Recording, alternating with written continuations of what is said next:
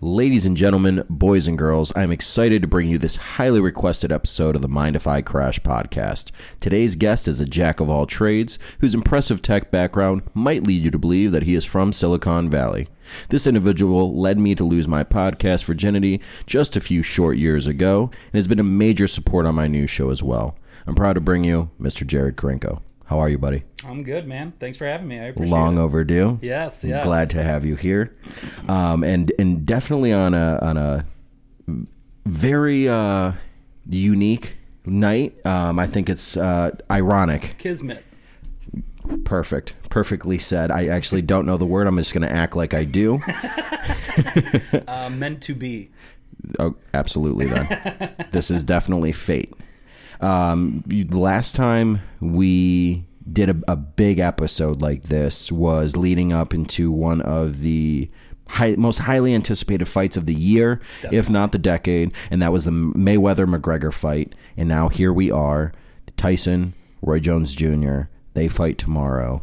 I'm excited, bro. I'm excited to see where I'm this episode too. goes. I didn't even know this was happening this weekend. I knew it was happening, Right. but I actually didn't know it was happening this weekend until you text me, and I was. We were like, talking about the UFC yeah, I'll look- 255, I'll look yeah. into it, and then I couldn't even find a date, and you text me November 28th, and I was like, I typed in.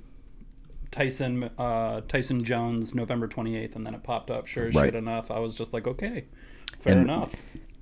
I'm excited for that. I think, um, like you, like we were just talking about, you know, 2005, his last fight. Obviously, I was I was a kid. We were both children then, so I don't remember anything about that. This is my first time in my adult life that I'm going to be able to watch one of the greatest to ever do it do his thing. Yeah. Um, there's a ton we're going to talk about pertaining to tomorrow night's fight, but first we're going to get into the good stuff, the the bulk of the episode, and your guys are going to get a little bit of a taste of what we used to do. What three, four years ago? Uh, This was a while ago. yeah, I mean that sounds right. It was a hazy time. Yeah, it was definitely a hazy time. it could be four months ago for all I know. I mean, um, no, it couldn't. Right, right. But overall, it probably could have been like a year ago or further because it's hard for me to think because there's been so much that happened on Illyria Ave. Facts. You are um, not wrong about that. I mean, yeah, three, four years sounds about right. And a lot happened over there. A lot, a lot has Talk happened. about it like it's war. I know, right? Back in my day, I've seen some things. Uh, so, for anyone listening at home, uh, Jared actually, when I moved back from Florida, the realistically, like the day I got back, he he said, "Hey, um, let's do this podcast." We had talked about it in the past uh, while I was in Florida. We had considered, you know, doing them from two different states. It, it just wasn't ideal um, for the quality that we wanted to put out. Difficult to set something like that. up. Absolutely, it, it and it is. I think a little now it's a little bit easier. Uh, A lot of people are doing it through Skype and Zoom, and the, the quality sounds a lot better. Yeah. Um, but the family podcast. So, from anyone that doesn't know, um, and most people do, but if you're new to this show and have never heard my podcast in the past, um, I was on a show called the Family Podcast. And host Mr. Jared Karinko, um, he created this, and I kind of want to just get it right right from the source. Where did you come up with the concept of making that show? Because this is single handedly one of the biggest inspirations of what I have going on now. Well, I, I appreciate you saying that, but mainly, mainly the the goal behind the family. It was the family. I don't know if you remember the family U U U, and the triple U stood for unfiltered, uneducated, and Unrelated. unrelated. Yep. Because no one was actually part of a family together. We all made our own little family there. And we did. So, um, but the the main the main goal was basically to get across the point that we're just a bunch of uh, I don't know. I don't want to say derelicts, but we're we're a bunch of no good people who just wanted to have fun and say whatever the hell they thought. And Yeah. basically, hopefully. People found it funny, and they did. They loved the first episode. Yeah, we actually Uh, had we some, only ever aired good one episode, though. I think we recorded three episodes, but Yeah. Um, the the first episode, that pilot episode, was huge because it was something that we promoted. Everything from there, we Mhm. kind of just did on the fly. Yep. So, but I mean, we we had a lot of fun with it, and uh, I mean, I actually I was scrolling through my phone the other day, and I saw pictures of uh, you, uh, Dominic, was on the floor. Um, he because we made him drink too much that day, and I think Dominic was laying on the floor laughing, and uh, you were down there trying to actually like paddle beer into his mouth from like afar. Um, so I had a lot of good pictures from the first session we ever recorded.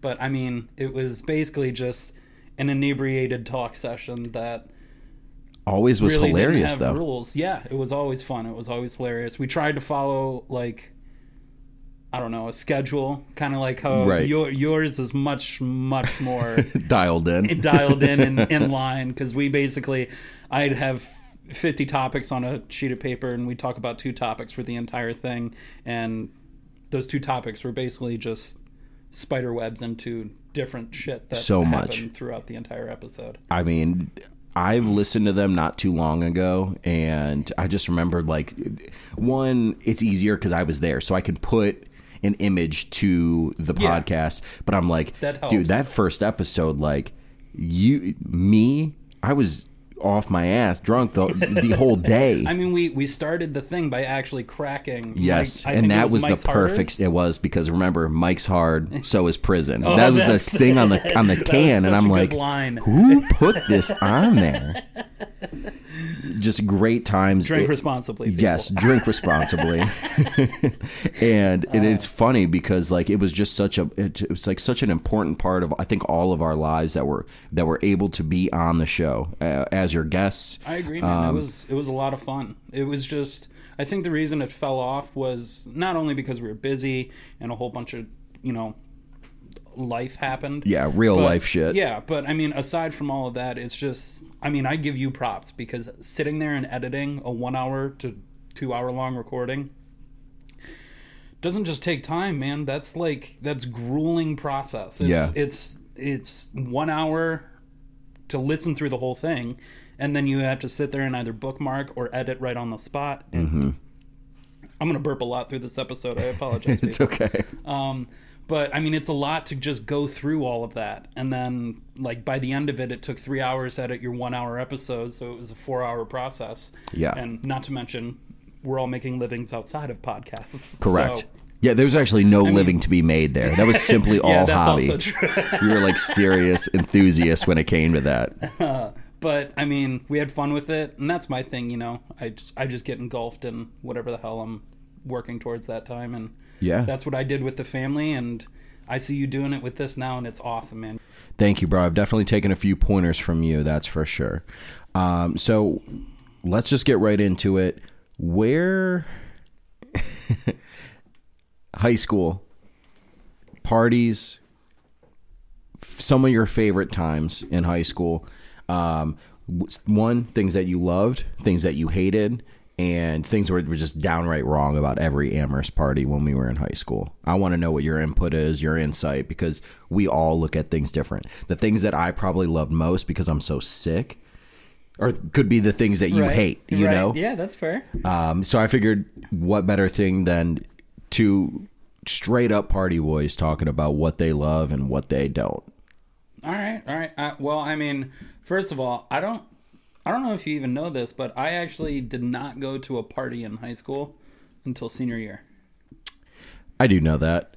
Yeah. We spent a lot of time in But the, I in the partied a lot basement. in senior year. Yeah. Um, but like, like aside from that, I mean, it was really just having LAN parties, Right. Um, which is just a bunch of geeks um, playing video games, and then when all the parents went to sleep, we walked outside and got stoned, and then we'd come inside and eat a lot of Doritos and play more video games. So That's facts. uh, very little complaints on that end of the party aspect. Uh, but then when senior year hit, I I refused to let my entire high school career go without a party. So um, after once senior year hit and I started going to parties, I think um, the first one I ever went to, um, I don't know if I should be saying names, so I won't say it, but it was a party that a friend hosted that I didn't really know well at the time at all. Actually, one of my buddies invited me to go there and got hammered at the that and then You were a drinker at the time, correct? I mean, even though you weren't partying, you drank still, right? I mean I drank uh, not really. I don't Okay. even I don't even want to say like like because honestly, like I would drink if I found the opportunity to do so, but it wasn't like I was like, Seeking that shit. yeah, Yeah. I was a stoner. In all honesty, Right. Um, up until then, Uh, um, but I think like some of the more memorable moments came from uh some McCarty fests. absolutely. Uh, and I- that's already been aired out, so we can talk about that. yeah, that, that's why I, I'm try- I'm trying to veer on the side of things I can talk about. Uh, correct.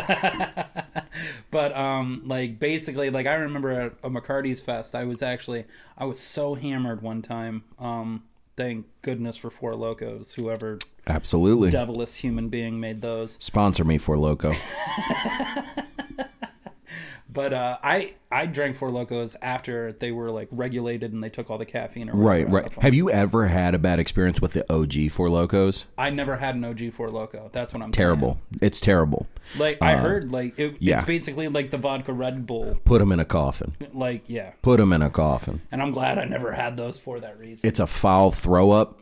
It's a foul hangover. that's the big thing, man. Like I, I went through four peach four locos one night at a McCarty fest, I remember this and Mm-hmm. actually. then I actually I vomited what I thought was just straight peach syrup, and uh, I was not a fan of that. Mm-hmm. yeah, very I very mean, strange coming I don't know up. many who would be, but regardless, I wasn't a fan of that.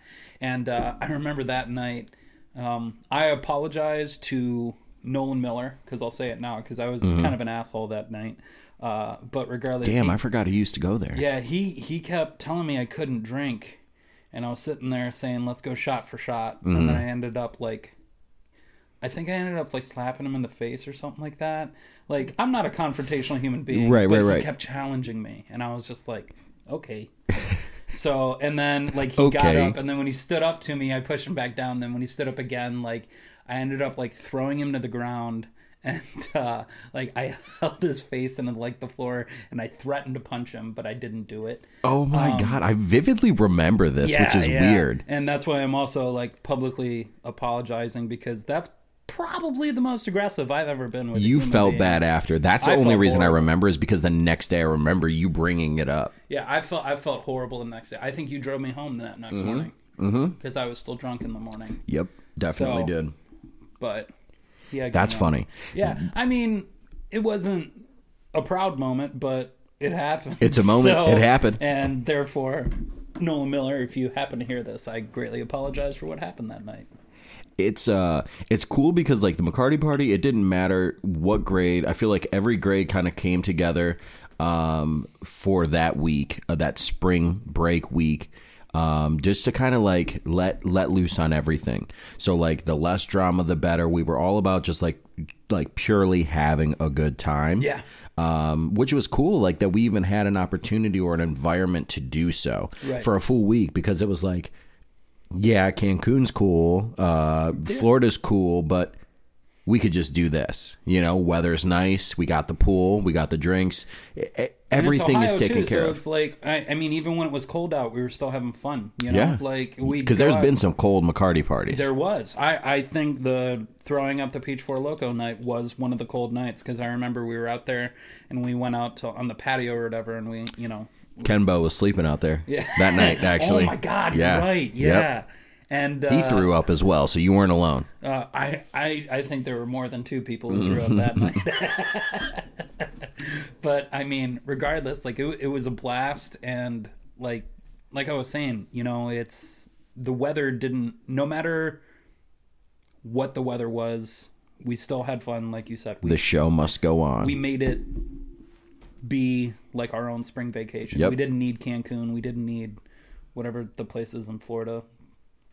Siesta Key or No, can, um, I almost said Cancun again. uh, yeah, yeah, yeah, yeah. Cancun, Cancun. Love that place, man. Where the spring break location is in Florida. I've never gone there. yeah, there's there's all PCB, all kinds of places. Panama City, Fort Myers Beach. Panama City, Yeah, there's a the one, there's a ton. Um, th- so for me, the things that I think I loved most about high school parties was the entrance because you know me and I'm big into like feeding my ego. Mm-hmm. At that time, I was big in like feeding my ego. So like arriving fashionably late so that I knew everyone was there. If I showed up, if I showed up right at at the time, I would sit in my car and wait a good 30 minutes. I'd like put on a put on a Chief Keef album and listen to it almost your own in full. video? Right. and like just like get myself in the zone and then I just like enter in the most bougie way possible. And I just remember like looking back on it so cringy now cuz you know people were like, "Oh, this fucking douchebags here." Like, god damn it. Yep, there's Tristan. There's that dickhead. You know, but I love the intro and I always love witnessing people's uh, exit. Yeah. So the intro and outro are definitely my favorites because you would always see probably some of the funniest and sneakiest things happen at the end of a party. You know, Oh, you see people going to sneak off like, "Hey, let's go upstairs." And I'm like, "Oh, god damn. You're going to regret that in the morning, dog." You know, but whatever Right. it is, you know, the whatever ends the party and watching everyone leave is like there's always a memory to be had there. That's true. I think uh, at least with the McCarty Fest, one of my favorite memories was um, the the beer pong, and me and Brian Young went to the beer pong tables, and it was probably the only time I played beer pong and like went a whole night undefeated. You guys ran that table. Actually, I do remember that now. That that's the only time I'm not good at beer pong. So, and I'm not afraid to admit Um, I don't know. You're not bad. All right, well, to someone who's never played beer pong, I'm good. But all I'm trying to say is to people who are actually claim themselves Correct. like I'm good at cornhole. I'm okay with saying that. I am not okay with saying I'm good at beer pong. Got you. I got you. Brian Young, on the other hand, is He's good at beer pong. mad skilled. He's good at beer pong. I, so I'm going to bring up something that obviously our friend group has always been the same. Mm-hmm. I don't know if you've ever. I'm not going to bring up names. Have you ever been to one of the the trailer park parties that me and Brian, all of us? I figure not. Because that that was all junior year and sophomore year. See, I know what you're talking about, and Yeah. that that was actually who what surprised Young the most Mm-hmm. because like I would tell him like I had never been to a party like in junior year. I was like I've never been to a party. And he's like, "What?" He was like out of all the parties I've been to at that trailer park, Right. basically. He was like the amount of stories that came out of that. So Like let I've never been there. Let me tell you one story in particular that is just fucking hilarious. And for anyone listening, these trailer park parties were straight ratchet. These were some ratchet ass parties. The only reason me and and the the homeboy we're talking about were there is simply due to relationships at that time. Um, there was a night where we were all playing pong and well we were trying to play pong so we had no table what did we do we took the fucking door off the master bedroom Oh my god! and put it with we got two road cones or two um, road signs and put the door on the signs what do you mean you got to? Rose? we stole them off of some construction out on the main road. So we yanked those, put those down, and then put the door down. Put the cups, boom, we're ready to go. Game starts. Young makes a crazy behind the back, off the wall shot. So he goes behind the back, bounces off the wall, and hits a cup. And I'm immediately like, holy shit. like full triangle, or was he going for a cup? No, he call, he he didn't call the shot, but he was like, "I'm gonna I'm gonna do I'm gonna this." do this, yeah. yeah. He knew he knew what he was doing, um, and I remember being like, "Holy shit!" Then, and I don't I don't think this was a coincidence. I, I do think it was a coincidence. Actually, a really fucked up coincidence. This random chick, like everyone's like making a huge scene, and like this chick like comes stumbling out of nowhere, and, she fucking falls on the table. Now, mind you, this isn't a real table. This is a makeshift fucking on the ta- door. She falls on the door, in every cup therefore smacks the wall she she takes the table out every cup hits the wall and we all start ducking we're like what the fuck was that and she's just laying on the floor like oh, oh, oh. dude i just remember losing it and Oh me man, that's awesome. and uh, a, a, a gentleman we'll just refer to as Squid uh, were crying tears. I mean, dude, we were crying. it was the funniest thing. So we were like, "What the fuck happened?" And she was just like, "I don't know.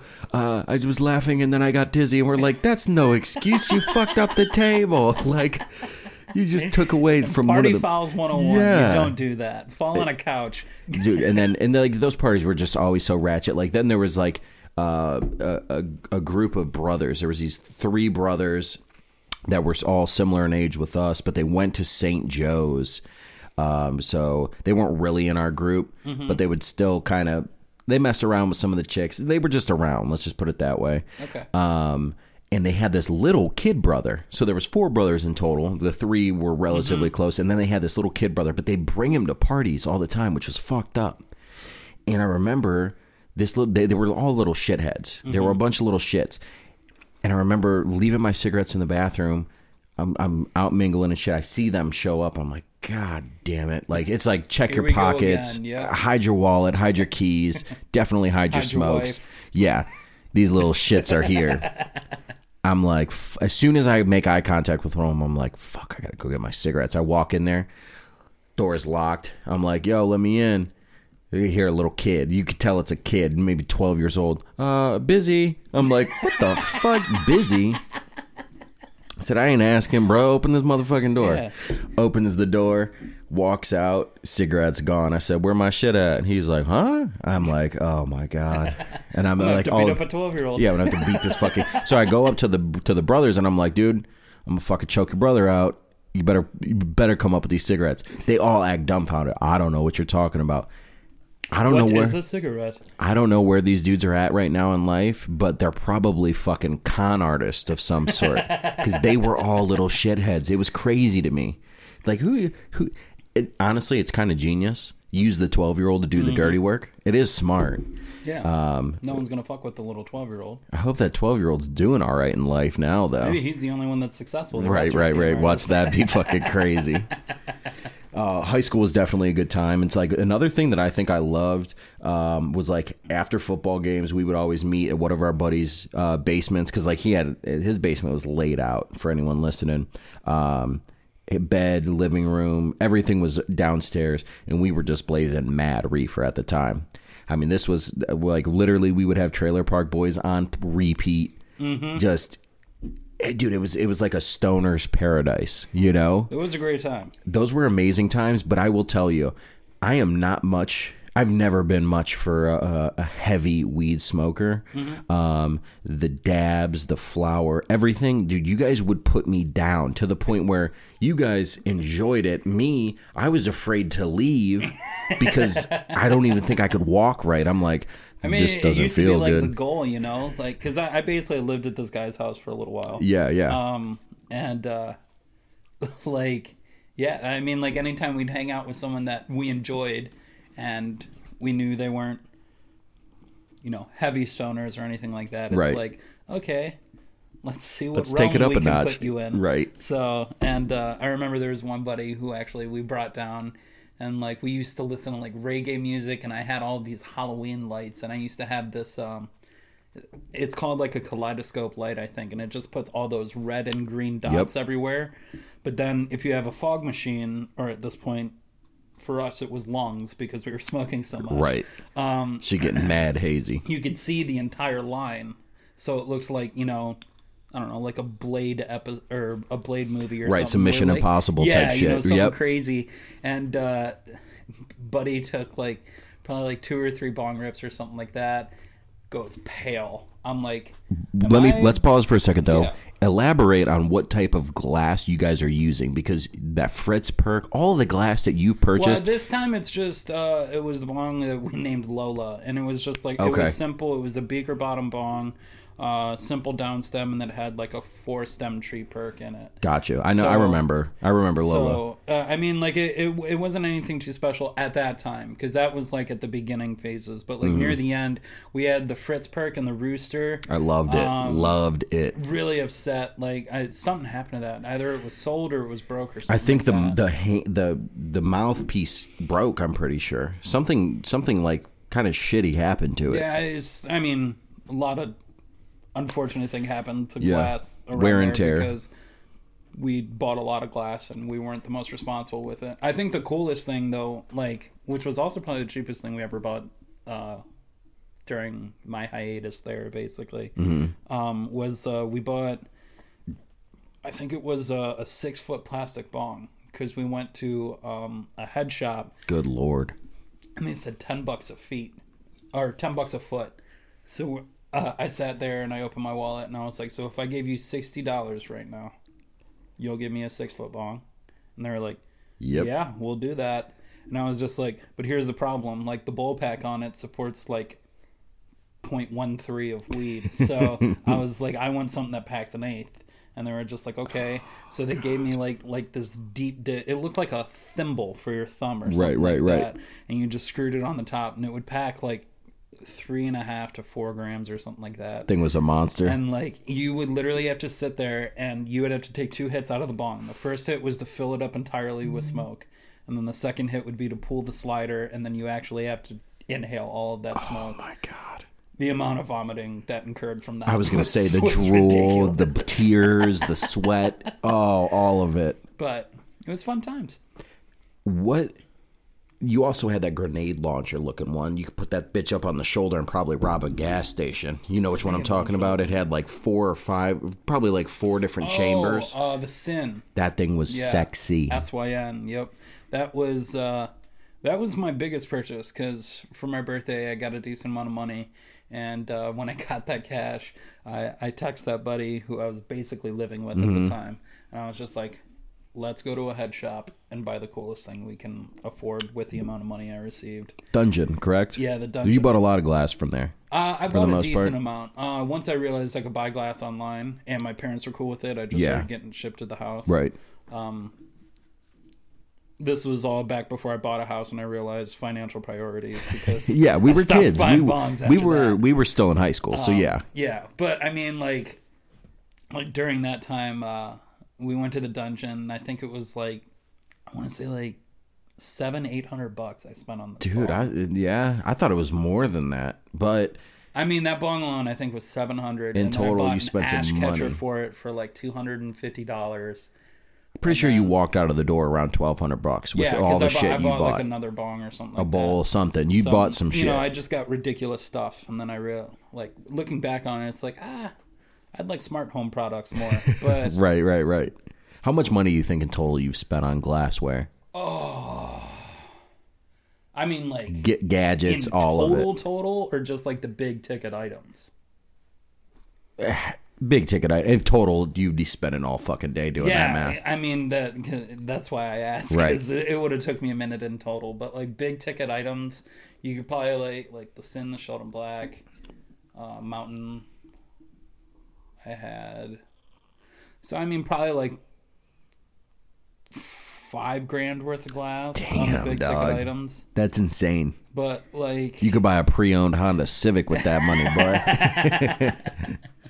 I mean, if you actually think about it, though, I mean, there's glass out there. There's one item that'll go for five grand. Yeah, So It's absolutely. just in relation to and I think that obsessed at that point in time. it's getting a lot cooler in my opinion i think like like w- when you when you got hip uh the, the glassware game was was starting to kind of evolve into what it is now Right? Yeah. I, I mean, like the more legal pop becomes, the more the cooler shit gets because accessible and yeah, Yeah. cooler people aren't glass becomes.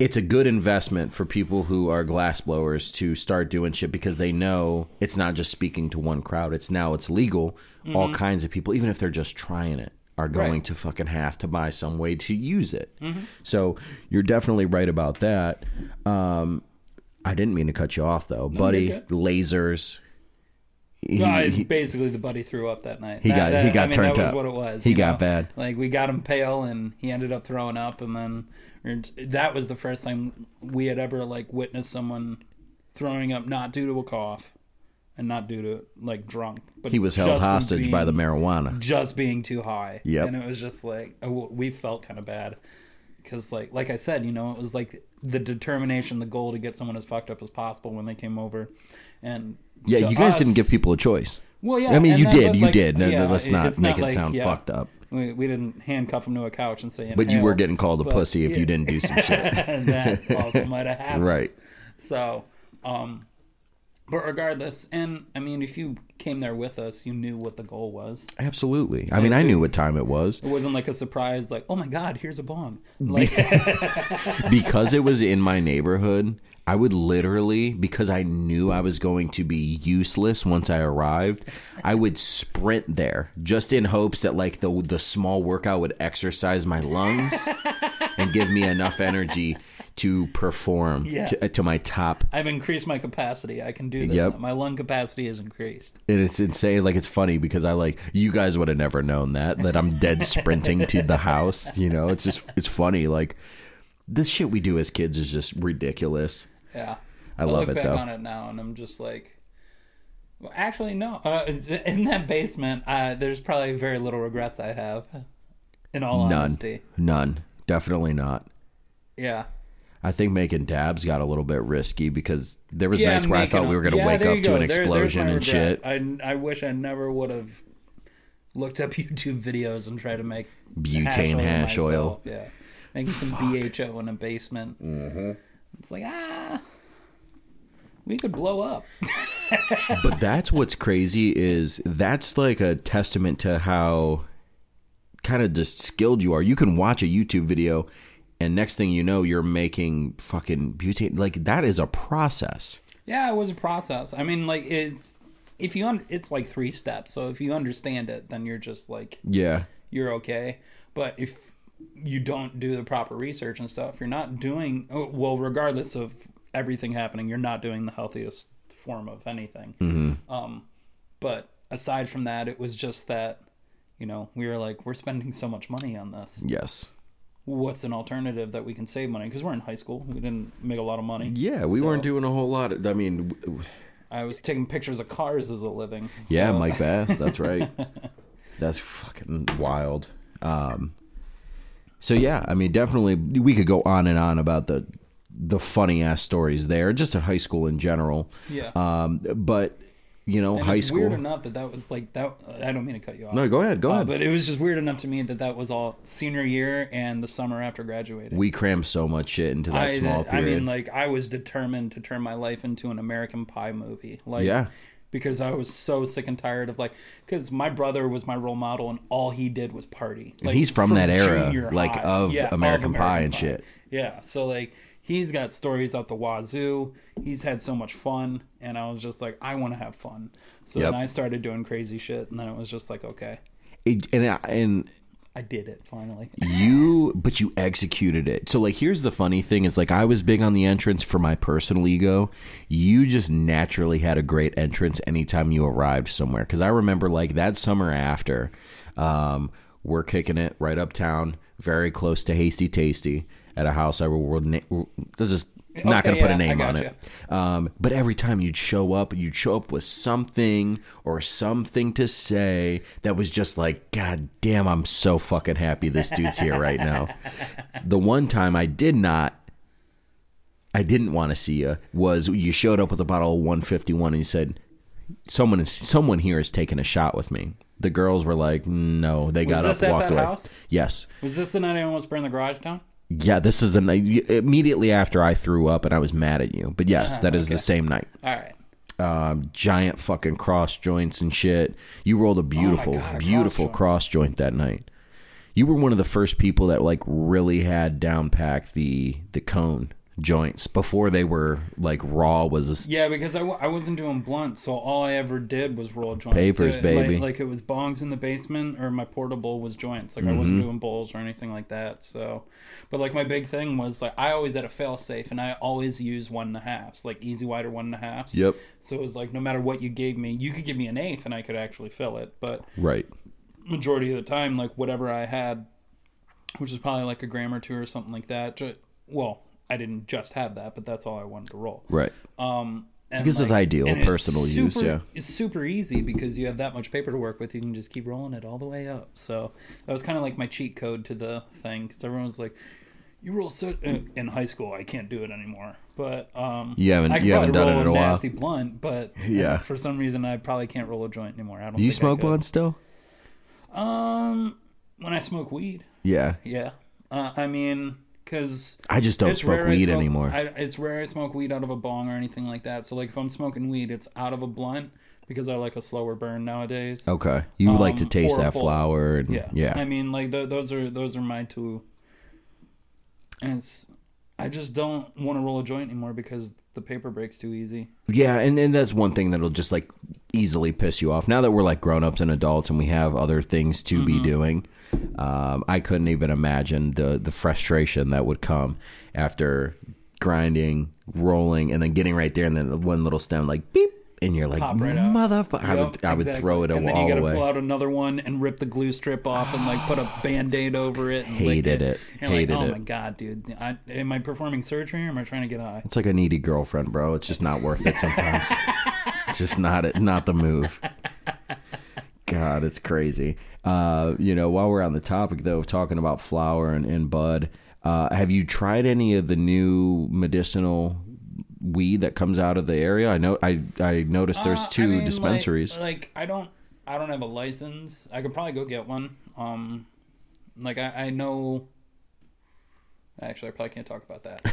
um, but um, I don't have a license, so but I, I do have a way to get what's around here. But the problem is with what's around here, and what I can get, um, through other Some- yeah, options. right. Uh, it's it's a price factor now.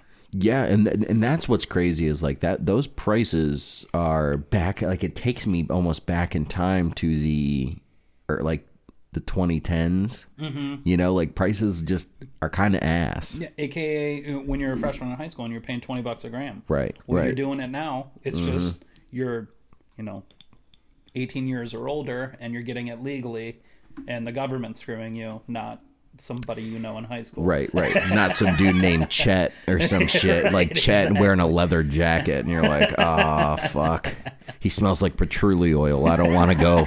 I don't want to go into his car. You're like texting Chet. Chet, just leave it in the leave it in the stick locker. figure and like oh my god. Oh my god. God, I fucking love it. Before we we turn the page on the whole marijuana topic, I will just say uh, another thing that I love story wise with you Yeah. is you hit big on the casino and you buy an ungodly amount of dabs.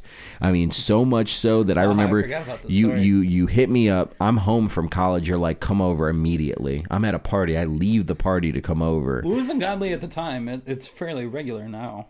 Dude that w- at that point in time was fucking insane. And i just remember Yeah. like it was like some like godfather shit. Like you were like just just come upstairs. You didn't even like let me in. Your garage was open. You're like just come upstairs. You're sitting on the couch I like, didn't want to deal with my dog.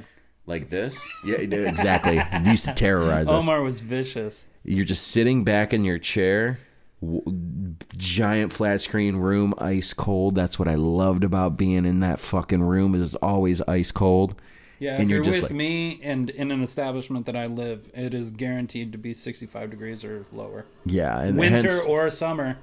I try to keep the temp like cold, cold like that here. She ain't having it. I fucking hate it. Uh, but you're just like some Scarface shit, dog. You're just like sitting there. You're like ripped out of your mind. You're like, "What's up, bro?"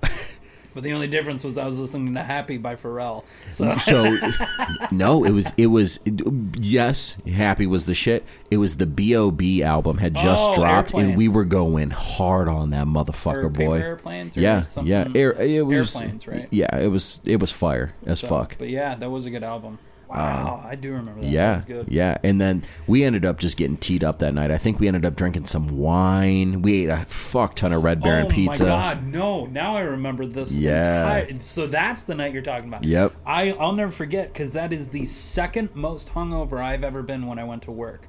Because that Yeah, night you still we- tell me that sometimes. We drank we drank probably like like six craft beers each. Yeah. We Oh my uh, God, I forgot Me about and you that. both polished off. Uh, half a bottle of Jameson by doing straight shots, and then we What the finished it. We finished it with a bottle of red wine because that was all that was left in my room at that time for alcohol. Oh, ooh, I hit the mic. It's sorry. okay. And then um, after that, because we had been you know taking dabs throughout the entire process, and uh, I think you crashed at the house that day and left Yeah. really early in the morning.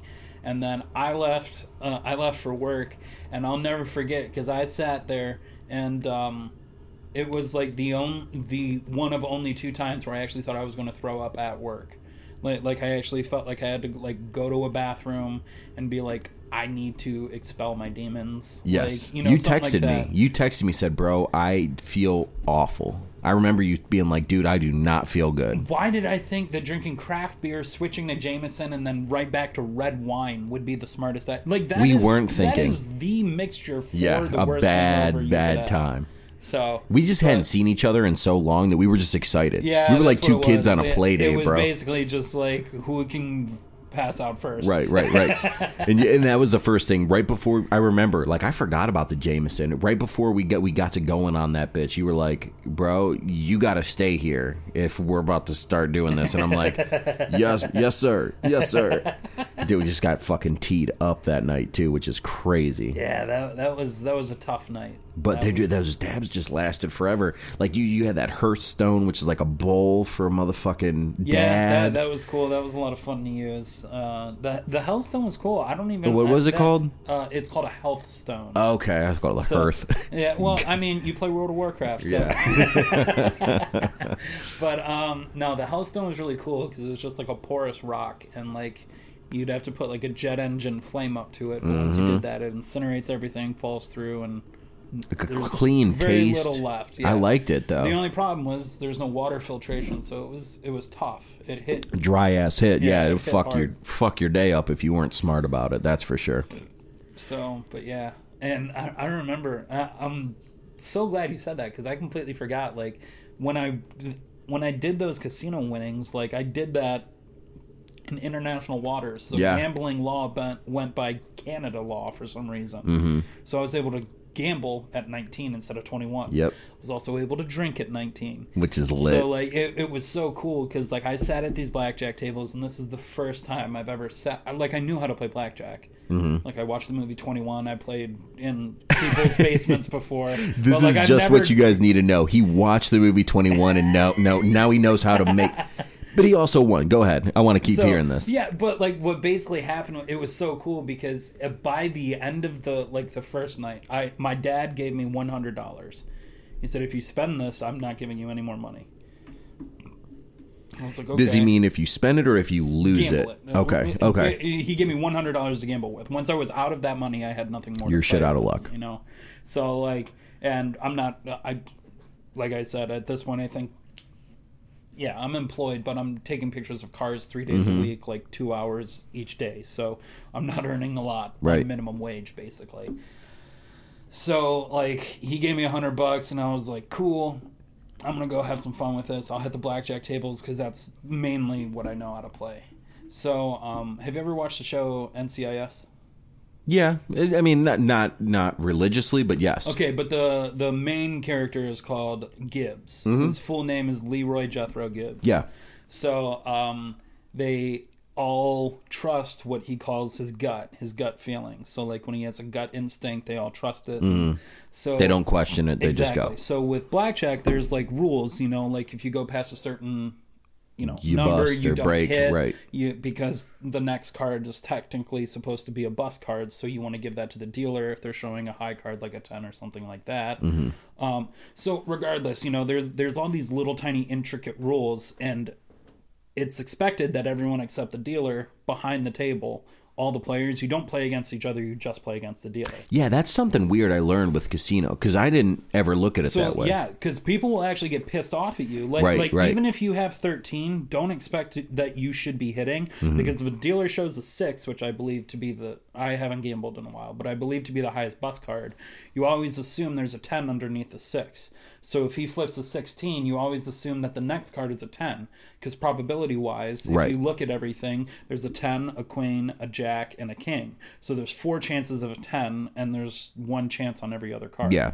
So The odds are in the favor. if right. he has a 16, that means he can go from a 6 all the way to a king and he will still bust. Mm-hmm. So you shouldn't hit if you have a 13 and dealer has 6 Right. showing. right. So like I'm doing stupid shit like hitting on those hands and people are getting pissed off at the table but I'm winning every hand. Mm-hmm. Yeah. So it gets to the point to where like I'm doing like the dumbest stuff you could possibly do. Are people pulling Yeah, from the oh game yeah, and people shit? are pulling, but the coolest Oh, part shit. is that like after everyone pulls and they realize like I'm a noob and I don't know what the Yeah, hell you're I'm doing green, at the table, right. Like I actually had a crowd of people around me at the table, and I was drunk, so I got to the point to where I was winning hands nonstop, like ridiculous stuff. Did they were they switching out the dealer and shit? Uh, 'Cause the- well, they usually get pissed frame. about that So, shit. like, okay. Um, so like the dealer switched out twice while I was there. Damn, you were winning. So I, I were mean, I was winning. So like, it was really cool. So uh, I was there for probably like four or five hours or something, gambling nonstop,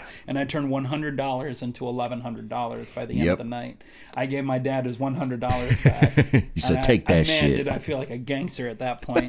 Give my dad his one hundred dollars back. I took my grand, but it was so cool because throughout everything, uh, the C I'm on a company trip, and the CFO of the company is coming up to me, and he's just like, "You're not even playing by the rules. I don't even get how you're fucking winning. This is bullshit." and I looked back and I said, "Trust my gut." I'm Leroy Jethro. So by the end of the entire thing, Did he get everyone that? would like get, no, no one Oh, okay. really understood. Gotcha. But everyone was yelling like the Leroy Jethro gut. So Right. like by the end of the night, I was like that table's like little celebrity. I was like, oh, this is so cool. All I've won is a thousand dollars. Um, but still, dude, at that I age, mean, that's yeah. fucking legendary. I was sitting there getting drunk legally for the first time in my life, gambling legally for the first time in my life. Ten That's times fucking my awesome. money. I was like, and then what did I decide to do with that money? I decided to buy, uh, I believe, a quarter ounce of dabs. the only thing a, a, a good teenager would do. Of course. I mean, and that once was again, so cool the way I picked that up because I ordered it from a friend at the time that uh, well he's still a friend now I just don't talk to him too much but uh, I ordered it from a friend and uh, he worked at a pizza company Mm-hmm. um, and uh, it's like a big corporate pizza company but Yeah. it was close to me and he was like just come by the pizza house and say um, ask for me and say you ordered a box of cheesy bread and I was just like, okay. So I came in. I was like, is so and so here? And he was like, yeah. He came up to the register, and I was like, I have a box of cheesy bread. And he was like, okay. And I handed him like I don't know, like six hundred dollars. Badass stack of cash. And he hands me a box, like like a, like cheesy bread box. like a cheesy bread box, like a pizza box and stuff like that. And I get in the car and I open it, and it's just wax paper with oh my Oh my oil on it. And I was like, dude, this is the coolest drug deal I've ever done in my Yes. entire life. Dude, I did not know any of that. Yeah, that was so cool. Even you making your winnings, that dude, that's fucking lit. Yeah, dude, that was a lot of fun. That was a lot of that. Was, that was a cool little spurt of time for me. I'm glad we captured that on this fucking damn. Holy shit. Good thing I brought that night up. I mean, fuck. Yeah, th those are some good stories. Those are some good stories. Wow, dude, that's that's awesome. So let me ask this, and if it isn't, it's okay. Okay. Did he give it to you with the pizza company's wax paper, or was it his own wax paper? Uh, Because that'd have been hilarious. if It was like Domino's the- wax there paper. was the um, the pizza company's wax paper on the bottom, but I had my own thing smashed Okay, in, in its own. paper. Yeah, if that That's still sense. funny as fuck, So though. like there was the lining of the company's parchment paper, and I won't say the corporation. Right, but right, right. There was the lining of the company's parchment paper on there, and then there was my brown wax paper Oh with my, quarter ounce of hash oil. And I was like, to date. When I get to tell that story, even people with cool stories look at me and they're just like, "That's pretty cool." That is sounds fucking. like a movie. That is dope. That is You know, funny. like, you can make I that into a a pizza small with extra anchovies, and they end up giving you cocaine. Yeah. you know? You know, it was like one of those situations where I just walk. And the coolest part was like this wasn't delivery. I walked into the establishment. right, right. Workers, managers in the back. Hi, can I talk to so and so? Sure. Hey, I had an order of cheesy bread. And there's just like 85 boxes. Oh my God, takes he- one right off the top. Shut And that's the just fuck like up. where he put it. I'm thinking he, just- walks up with oh, it like, no, here you no. go. It's sitting there like it randomly could have been publicly given away by accident, possibly. I don't know. but Holy like shit. full blown, I just watched him reach up there, grab a box off the top, and hand it to me, and I was just like, Oh my god. "This is the coolest situation I think I've ever been in." This story just keeps getting fucking better. holy shit. Holy shit. Listen, you already know this is coming. While we're on the topic of pizza, I got a fuck, Mary, and kill pizza edition. All right. So all I want to start with actual pizza styles. Okay. So fuck one, kill one, marry one. You got a meat lovers, a Hawaiian pizza, and a buffalo chicken pizza. All right. Um, So are we? Are we loosely interpreting f- fucking Mary or? Not at all. No, Oh, this so is this is a lifelong a commitment. pizza? No, no, no, no. Or but the- it's but like you, you one night of this pizza versus the whole lifetime of this pizza. no entanglement. This is a this is a one one one hookup. The spouse doesn't know. You'll never do it again because you feel too much guilt. All right, all right, fair enough. So I'm gonna I'm gonna kill Hawaiian, Offer Right it. off the bat. Behead. 100 percent, right off the chopping. block. Gotcha. I'm gonna kill Hawaiian. I'm gonna fuck a meat lovers. Okay. I I, I can smash a That meat quick lovers one and done, that quick no, hitter. But that's a lot, Yeah. and I can marry a buffalo chicken. I could take that for the whole course. I'm taking that to the grave, baby. 100. Let's ride That'll or be on my die. tombstone. Let's I ride married or Buffalo. die. I uh li- listen, there's two pizzas that have have just straight tricked me. And what's worse is it really be your own people when you get tricked. You know, at a young Mm-hmm. age, I remember whatever it was we were watching on TV, my mom was like something came up and she's like, "Oh, there's peanut butter and jelly pizza. That's a real thing." And I'm like, "No, it's not." She's like, "Yeah, it is." She orders that and she's like, "Well, also they put pineapple on pizza." I'm like, "Uh." She orders both in the same day. I tried both and was PB just like, and a Hawaiian. yeah, and I was just like, mm, like, That's a lot of experimenting. You you need like like Yeah. something you're used to. and that was it. That was all we got. There was no like, all right, let's let's like now that we did this stupid shit, let's follow up with like yeah, a pepperoni. With a pepperoni, yeah. Um, no, it was just that, and I was like, just like uh, disappointed. I was just like, uh, so ever since I'm like, I'll see it. And being in a car dealership, you know how it is. Saturdays they always give us food. Yep. And a lot of times during like this time of year where like the seasons are changing, we're not cooking out, they order pizza. There's always that fucking Hawaiian pizza that no one ever eats. It's Right. just like that box left over. One over. slice gone because the HR person, ate the person slice, that yeah. actually ordered it. Yeah, exactly. Every fucking time. And then they're trying to like pawn it off like they're on some health kick. Bitch, you're the only one that ate that piece. And now you're trying to give it away for someone's family. No, no one wants that nasty shit. Uh, but I just remembered like, no, it's not for me. Never will be. If Gordon Ramsay says pineapple doesn't belong on a fucking pizza, then I'm going to take his word for it. That's as Fair simple as that. Fair enough. Let me know now. Fuck Mary Kill. Well, hold on, I Corporate. didn't get your fuck Mary kill. I did. I gave it to you. I'm saying I'm I'm I'm riding with you 100. percent I'm taking buffalo chicken to the fucking All right, grave. okay, fair enough. To the grave, as long as that crust is on point, nice thick with with a just thick in general with a thick crust, Mm-hmm. um, just to kind of blend that sauce well with Okay, some yeah. with some bread. Um, meat lovers, yeah, I'll I'll hit one time, but Yeah. like you said, it's a lot. I mean, more so it's the ham that gets me because it's, just so because fucking it, salty. It's gonna clash with the bacon, man. Yeah. I mean that's two porks right on there. so. Exactly. You're and you're right about that. And that I just don't get down with sometimes. Um, if I'm hungry or I'm stoned on my goddamn mind, I'll eat a meat lovers. With that being said, it's probably been four years since I've eaten a meat lovers pizza. You know. Yeah. Um, so I'm with you on that. I'm I'm not doing Hawaiian. I'm actually just straight execution style. You're either going to do a line of fire, no lethal injection. That's too easy. Line That's of fair. Fire, them to suffer. or or a guillotine, or um, what is that? Uh, No, that's actually too fucked up. I'm not even going to say it. Um, Blood Eagle. yeah, I'm taking it the fuck out. You ever watch Vikings? Uh, yeah, I have. Uh, do you know what the Blood Eagle is? I just recently started watching that, so that's why I it a Uh, form of is it a execution style? Yeah, it's like a form of torture apparently. And like what they do is they they lay their hands out as if they're like on a crucifix, so Mm-hmm. side to side hands out, and then they fillet the back so it's completely open, and Oh then they they hack the rib cage off on each side so that they can reach the lungs from the back, and then they take the lungs out and pull them out from the person's body and lay them on their shoulders as if they're the folded wings of an eagle While they're alive. while they're they're alive the entire time. But here's the craziest part was like when I it's History Channel, so I'm assuming Right, it's right. accurate. I have not done my research, hence the uneducated portion of the family you you you. um, but regardless, like apparently, if you let out any screams during this execution, you are not permitted into Valhalla. But if you go through the entire execution or interrogation or whatever you want to call it, you know, torture, um, if you're silent through the whole thing, you get accepted into Valhalla by Odin or something like that. Holy shit. Yeah, and I, I I watched that and I was like, if that's even That's some partially bad historically motherfucking shit, accurate, dog. like that would be tough. Do you know that I have Thor on my arm? I got a whole fucking half sleeve of Thor, a bad motherfucking image, not. dude, and he's Show holding his fucking. I will, I, I will Okay, here yeah. soon. Um, I love that. I love, I love everything about that time. And what's crazy is I know people listening right now are gonna think when when you say Valhalla, they're gonna think, oh, Assassin's Creed.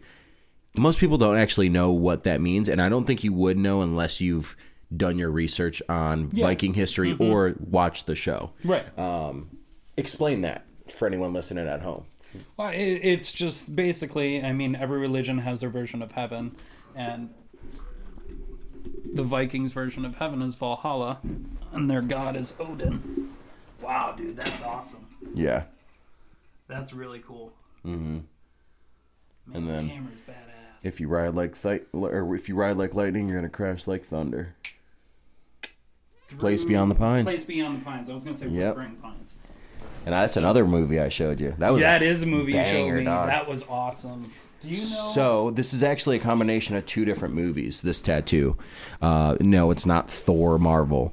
Um, it's A Place Beyond the Pines, a movie that I put you onto. yes. and very good movie by the way. after watching Shot Caller, another movie I sug- highly suggested we watch, where the dude goes to prison and he joins the That's Aryan so funny Brotherhood. because I was gonna say, do you remember when we watched Shot Caller? Yes. Because that was that was like one of those movies that like to date, like never remember it hitting theaters or anything like that. I simply watched it because the actor from Game of Thrones was in it. Yeah, and you weren't you weren't really trying to watch it because I remember you were in the room, you were in your room, like you either like were like just got out of the shower or just woken up, and you're like find a movie, and I'm like, bro, I really want to watch this, and you were like, ah, I don't know about that, and then you walked out and saw it was him, and you're like, put that on now, Right, You were like, put that fucking on now. Because at, at that point, like Game of Thrones was at its hype, so I Mm-hmm. was just like, anything he's been hired in the meantime, like I want to watch it because he plays his other role well. And he's a great act, which is a very fucked up role. In Game of Thrones, I mean, he's a very dark role. yeah, Uh, that nothing about it. pretty about dark them. role in Shot Caller too. yeah, definitely, definitely.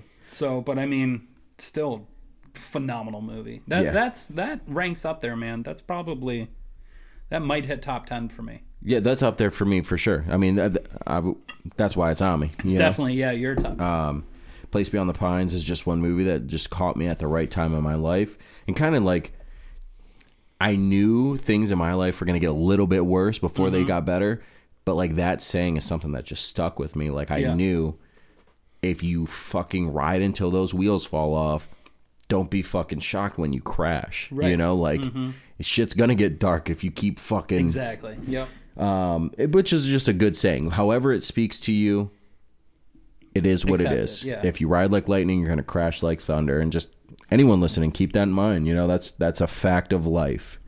Um, Definitely. I'm glad we got on that topic as well, though.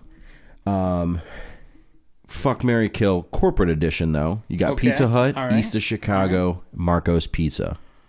All right. This one's a little bit trickier.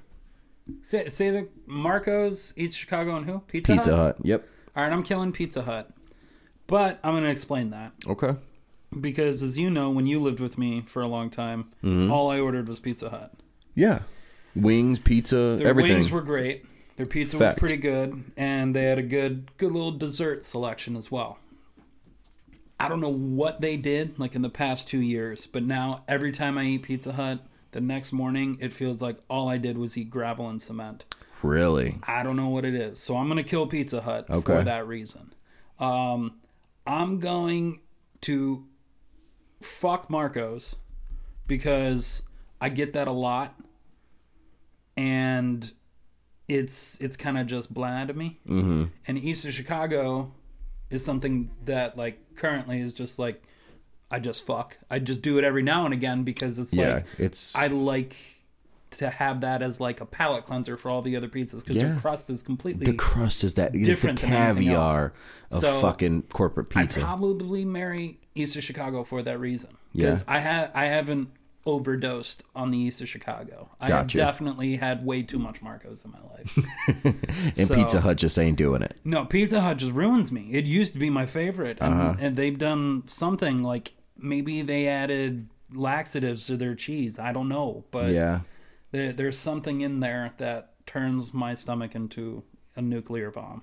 I, I get it. I get it. You don't have to explain yourself. I will tell you for for me and me on on my opinion on this question. Pizza Hut plays like such an important role in my childhood, like young, young. Like I remember, like like uh, Jessica Simpson when the fucking stuff stuffed cheesy bread poppers, and she's like, "Those boots were made for walking." And she does the commercial. Like I remember watching it and being like, "Damn, she's fine as fuck." Mom, can we order Pizza Hut? and you know just like moments like that like they always used to kill it with like the just like the interesting concept of pizzas back then. And their commercials were always funny as fuck or cool you That's know one or the other. Um, but i'm with you on that like at least with these three pizza hut would probably be one that i'd have to put down. And like not in like a i'm taking honor in it kind of like in a sad Godfather way. like you got to yeah. shoot him in the back after he bought cannolis for your family type shit. You don't want to do it because at one point, happen, but yeah. Mm-hmm. it's got to happen. The show must go on. I'm putting Pizza Hut down. Now, Marco's big square deal, no cheese or no sauce, extra cheese, pepperoni. It's like a giant sheet of fucking cheesy bread with I've, pepperoni. I've never heard of such a concept. I want to try it now. It Don't is get me wrong. fucking amazing and it got me by from senior year summer up until after college like that was all i would eat Mm-hmm. if i was like i knew look i'm going 5.99 i'll pick it up in store i'm good i'll eat that bitch all day Right. i'm good it was that hitter for me, bro. And I still to this day, if I get Marcos, that's what I get. And they're like, "Wait, you want no sauce?" I said, "No sauce." God damn it! I just told you, I'm no allergic sauce. to tomatoes. Don't do yeah, yeah. You gotta sometimes say some fucked up shit so they don't do it. But East of Chicago was that Sunday hitter that my dad would bring home every once in a while because there's not really an East of Chicago very close. You got to drive to Firelands to get that shit. South Amherst. Just Fire, yeah, South Oh, Amherst. Yeah, yeah, yeah. I don't really know. Yeah, say, you're right. I don't know why I call it Firelands. I call it by a school district or some shit. Um, I really did. It's just stupid. Um, he would come home with it every once in a while, and like, dude, that crust is just that hitter, dog. Yeah, it's, so something good. about I it, don't some know fierce. What, what they do differently, but that is their signature for me. I'm I'm gonna assume that obviously they're all made in house. No crust is pre-made with these places we're talking about. Maybe Mm-hmm. Pizza Hut with their stuffed cheesy bread and shit like that. But Right. dude, it just it hits the spot. the The proportion is on point of crust to toppings. Right. Everything just through and through from start to finish is on point. Um, and their buffalo chicken is is the one. East of Chicago? Yes. Never had it. Oh my god. See, like, I will say that everyone, everyone and their mother, because like for me, like I eat East Chicago so little that I I never even bought specialty pizzas. From Okay. them. It was just pepperoni and cheese. Right, right, right. Which Just is amazing. it- yeah, it was always just so good to me because their their breading and crust was Mm-hmm. so much different, or so much more different.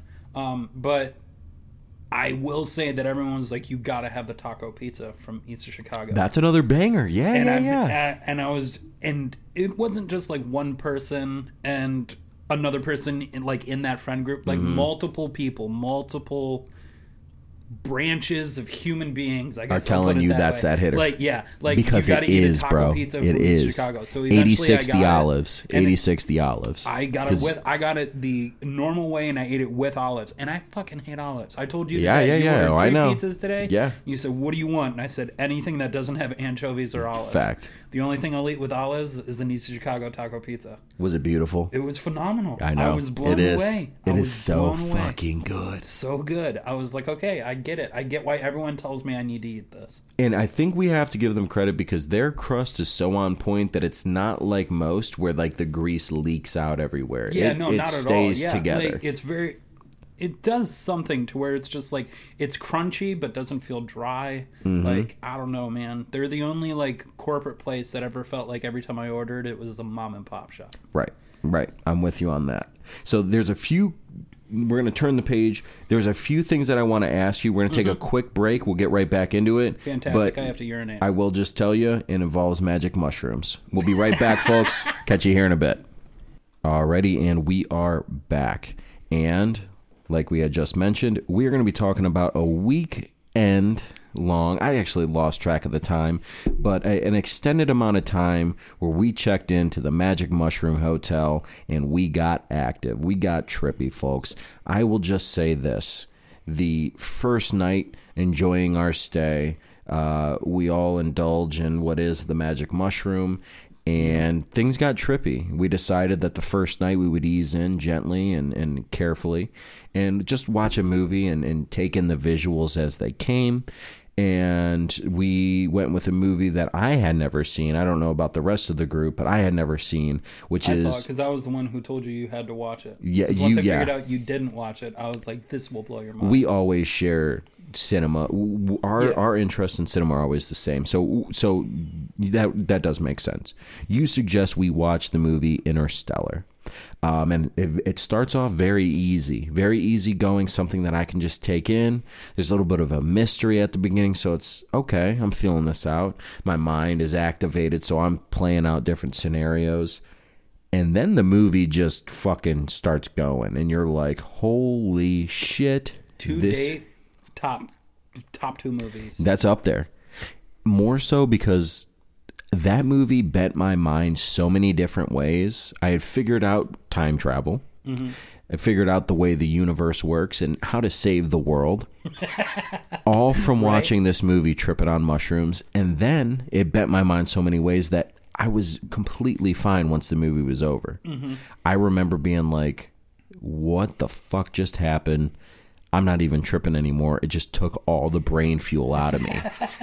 like I had just done 30 years of work in, in an hour and a half right. hmm you know but th- like that was just the start to a very very long and trippy weekend i'll just Right, say yeah. that I mean, I, and that that was why I liked that movie so much. It's not just because of like it was a sci-fi movie or anything like that, but because of the amount of like what I believe to be accuracies, and I believe. I, I mean, I've read a few reports, or not reports, but uh, writings, whatever, uh, on it, and uh, you know, it it proves to be fairly accurate, at least in what we believe for all the science behind it. or- Right. but like you know the the slow of time when you get closer to a black hole because you're moving moving at such an exponential speed that you're actually surpassing the speed of what we call time. right Um, so, but I mean, it's just like crazy shit like that. You know, like you go on a planet and then five seconds on that planet and you return and someone's aged 30 years or something like Right. that. And it's possible. Like, like through current data that we have, it's 100% possible to be done. And I don't think it's been proven. Hence the Right. uneducated part again. Um, but regardless, I mean, it, that's why I liked it so much. Is just because like when you watch that, you to me it just felt like something that could be real, except for when he enters a black hole. yeah it, That was the only yeah. part where I was just like, spoiler alert, sorry everyone. right Uh, right if you haven't seen interstellar by now old, though yeah you might as well now. just do it It's like talking about Star Wars at this point. Right. So, um, the old Star Wars. I guess that was a bad analogy. um, but regardless, you know, like if you go into a black hole, the amount of pressure would probably kill you. yeah Not probably. It would. I don't see it not killing you. yeah and uh, that's actually the, that's probably the one thing we have the most science to back is that a black hole ain't nothing to fuck with Yeah. so don't take Don't your chances there yeah just just avoid it if you can So, but I mean, it, I I love that movie for that reason, and that's why it ranks like top two. It's probably like a tie between Watchmen and Interstellar for me. Watchmen, yeah, that's another banger for sure. And I will tell you this because you brought up Star Wars. We tried to watch it that week, and it was too boring. Remember, we watched it and we were like, "Dude, yep. this is just too much." And, and like, because there's gonna be some diehard fans that'll kill me right now. It- so uh, like, yeah. like uh, the way I justify this is that people have to understand is that I grew up with a lot of movies in my life, and we owned Star Wars, but mm-hmm. my dad never showed it to me, and my mom never had an interest in Star Wars. Right, right, right. So my dad never showed me Star Wars. So like the first time I watched a Star Wars movie, I wanted to watch it in the correct order, not the mm-hmm. not the actual movie's timeline, but the chronological order in which they were released. Mm-hmm. So like when you start watching the first Star Wars ever made, and it's like 2008 or 2010, you're looking at it and you're just like, none of this is appealing to my eyes. You, you know, Yeah. like, like it's just hard for me. You know, you watch an older movie. It's a very bland look. Right, like when that first came out, that was CGI at its finest. That was the that was the motion picture of the Mm-hmm. That year. shit was hitting, right. You know, and so like, and then I watch it, you know, 10, 20 years later, and it's like, okay, there are kids movies that look better than this. It's kinda so. I, I mean that that was my problem, and it was hard for me to jump that hurdle and follow a storyline when I was looking at it and in my head just thinking how fake the majority of the stuff was Right. then again, it's not like I watched Avatar and thought any of it was real, but at least it looked real. And I it was amazing. Yeah, you know, It's so like, fucking it's like good. that's that's the reference I can put at hand because like Avatar to us was like the Star Wars of the Yeah. two um, previous generations or correct. something like that. You know, it was a movie marvel, Mm-hmm. and especially for like to be one of the first real RealD 3D movies to come out. yeah. So. you aren't wrong. But anyways, revert back to the mushroom trips. um, yeah, that that weekend was it was long. Um, it was long. That I mean that that that's the main thing I remember. There was a lot of good stories that came from it. I remember there was one thing because uh, a girl we lived with at the time made a birthday cake, and uh, to Holy date, shit. to date, one of uh, one of the buddies we were with, his favorite line you've ever put out of your mouth was I, me personally. um, you personally. uh huh. Um, he said the favorite thing, my favorite thing this guy's ever said was uh, energy, water. Oh my God, I was gonna uh, bring that up. Energy, food, don't need it. Spoonful of cake and a glass of water. That's all you need. I was ref- I was referencing mowing the lawn because it was something that I had done previous before indulging into this week weekend long endeavor. is I was just trying to explain while we were sitting outside and I was chain smoking cigarettes that nutrients are only needed to provide energy. while I'm eating a fucking piece of spoonful of cake, and it, was That was the best part because it was one yeah, spoonful. Like, and I know exactly who you're talking about now. So that's funny that he's he does he still remember Oh, this? to date, to date, it will be one of his favorite things you've ever said. Oh my god! And I've said a lot of fucking funny, dumb shit around him, so that's funny, um, dude. I remember you guys looking at me like, dude, that doesn't even make sense, and I'm like explaining myself, and you guys are like, I kind of get it, but like, what the f- bitch? You're eating cake right now. Yeah, and the cake is like covered in hot pink icing. Yep, it was with like such a blue diva lettering cake. on it. Yeah, For, so was for anyone listening at home, because I know you're probably gonna have questions due to this nutrient bullshit. let me just explain myself. I, you know, obviously I'm tripping, so my mind is in a different place, and I'm just assuming that food and water provide the proper vitamins needed for this eternal being to perform at its highest peak, uh, athletically, mentally, physically, in all ways needed. Uh, the only time that you would need food or water is to give energy to the body. Uh, even then, I was still a fat fuck, so it was like I must have needed a lot of fucking energy because it, it didn't even make sense outside of me saying it, tripping balls, you know. Um, so that is funny as fuck, and and I was gonna bring that up, that rant that I went on. Uh, I'm glad you did though. That's f- That was- hilarious. I mean, every time that gets brought up, we laugh about it. Like that was that was, and because it was very silent too. Like there was nothing that brought on that thought or sentence or Yeah, it came out of nowhere. It was just he was sitting there eating cake, and it was just.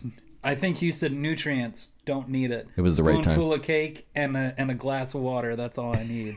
and we we lost it, man. That was so funny. Holy shit. And so this is what I will say. Yes, there was definitely some good memories.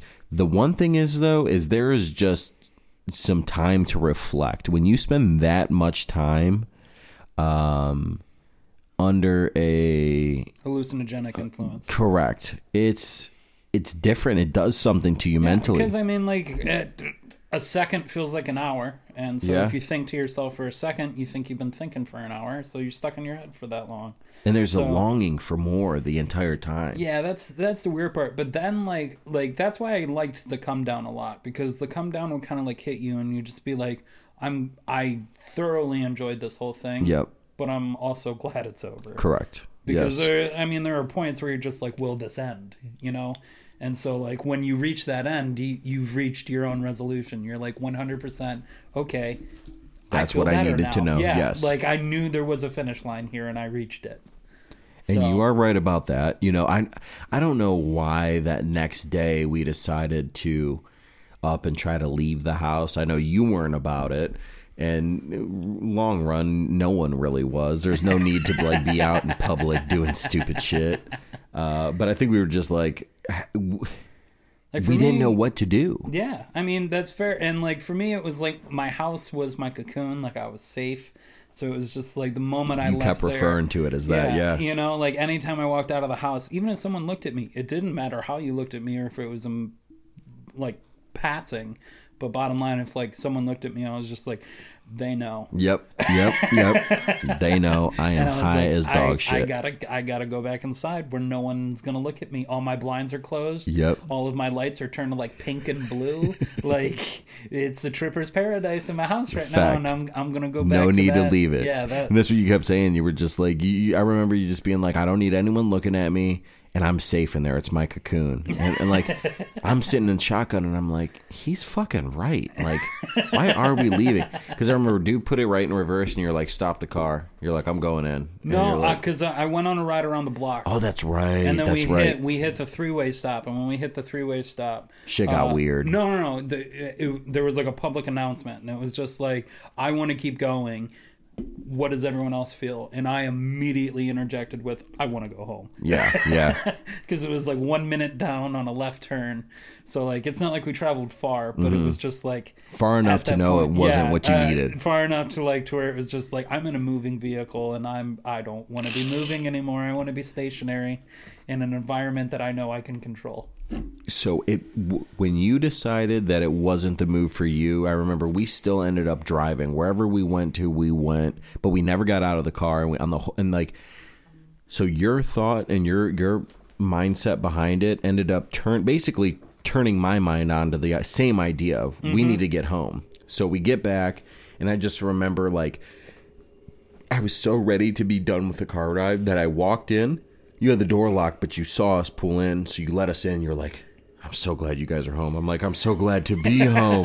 Dude, it's like we were like a tribe, though. It's like Right. it takes you down to your like most primal being. Exactly, You know? yeah. And I, like that's that's what I enjoyed the most is like I feel like we all connected with our true selves Oh, yeah. Mm-hmm. and also with each other for who we all truly were, which is cool. I mean, it's a cool concept. Like to literally sit there and like with a group of people will be able to sit there and laugh at like Beavis and Butthead and like let tears roll down your face.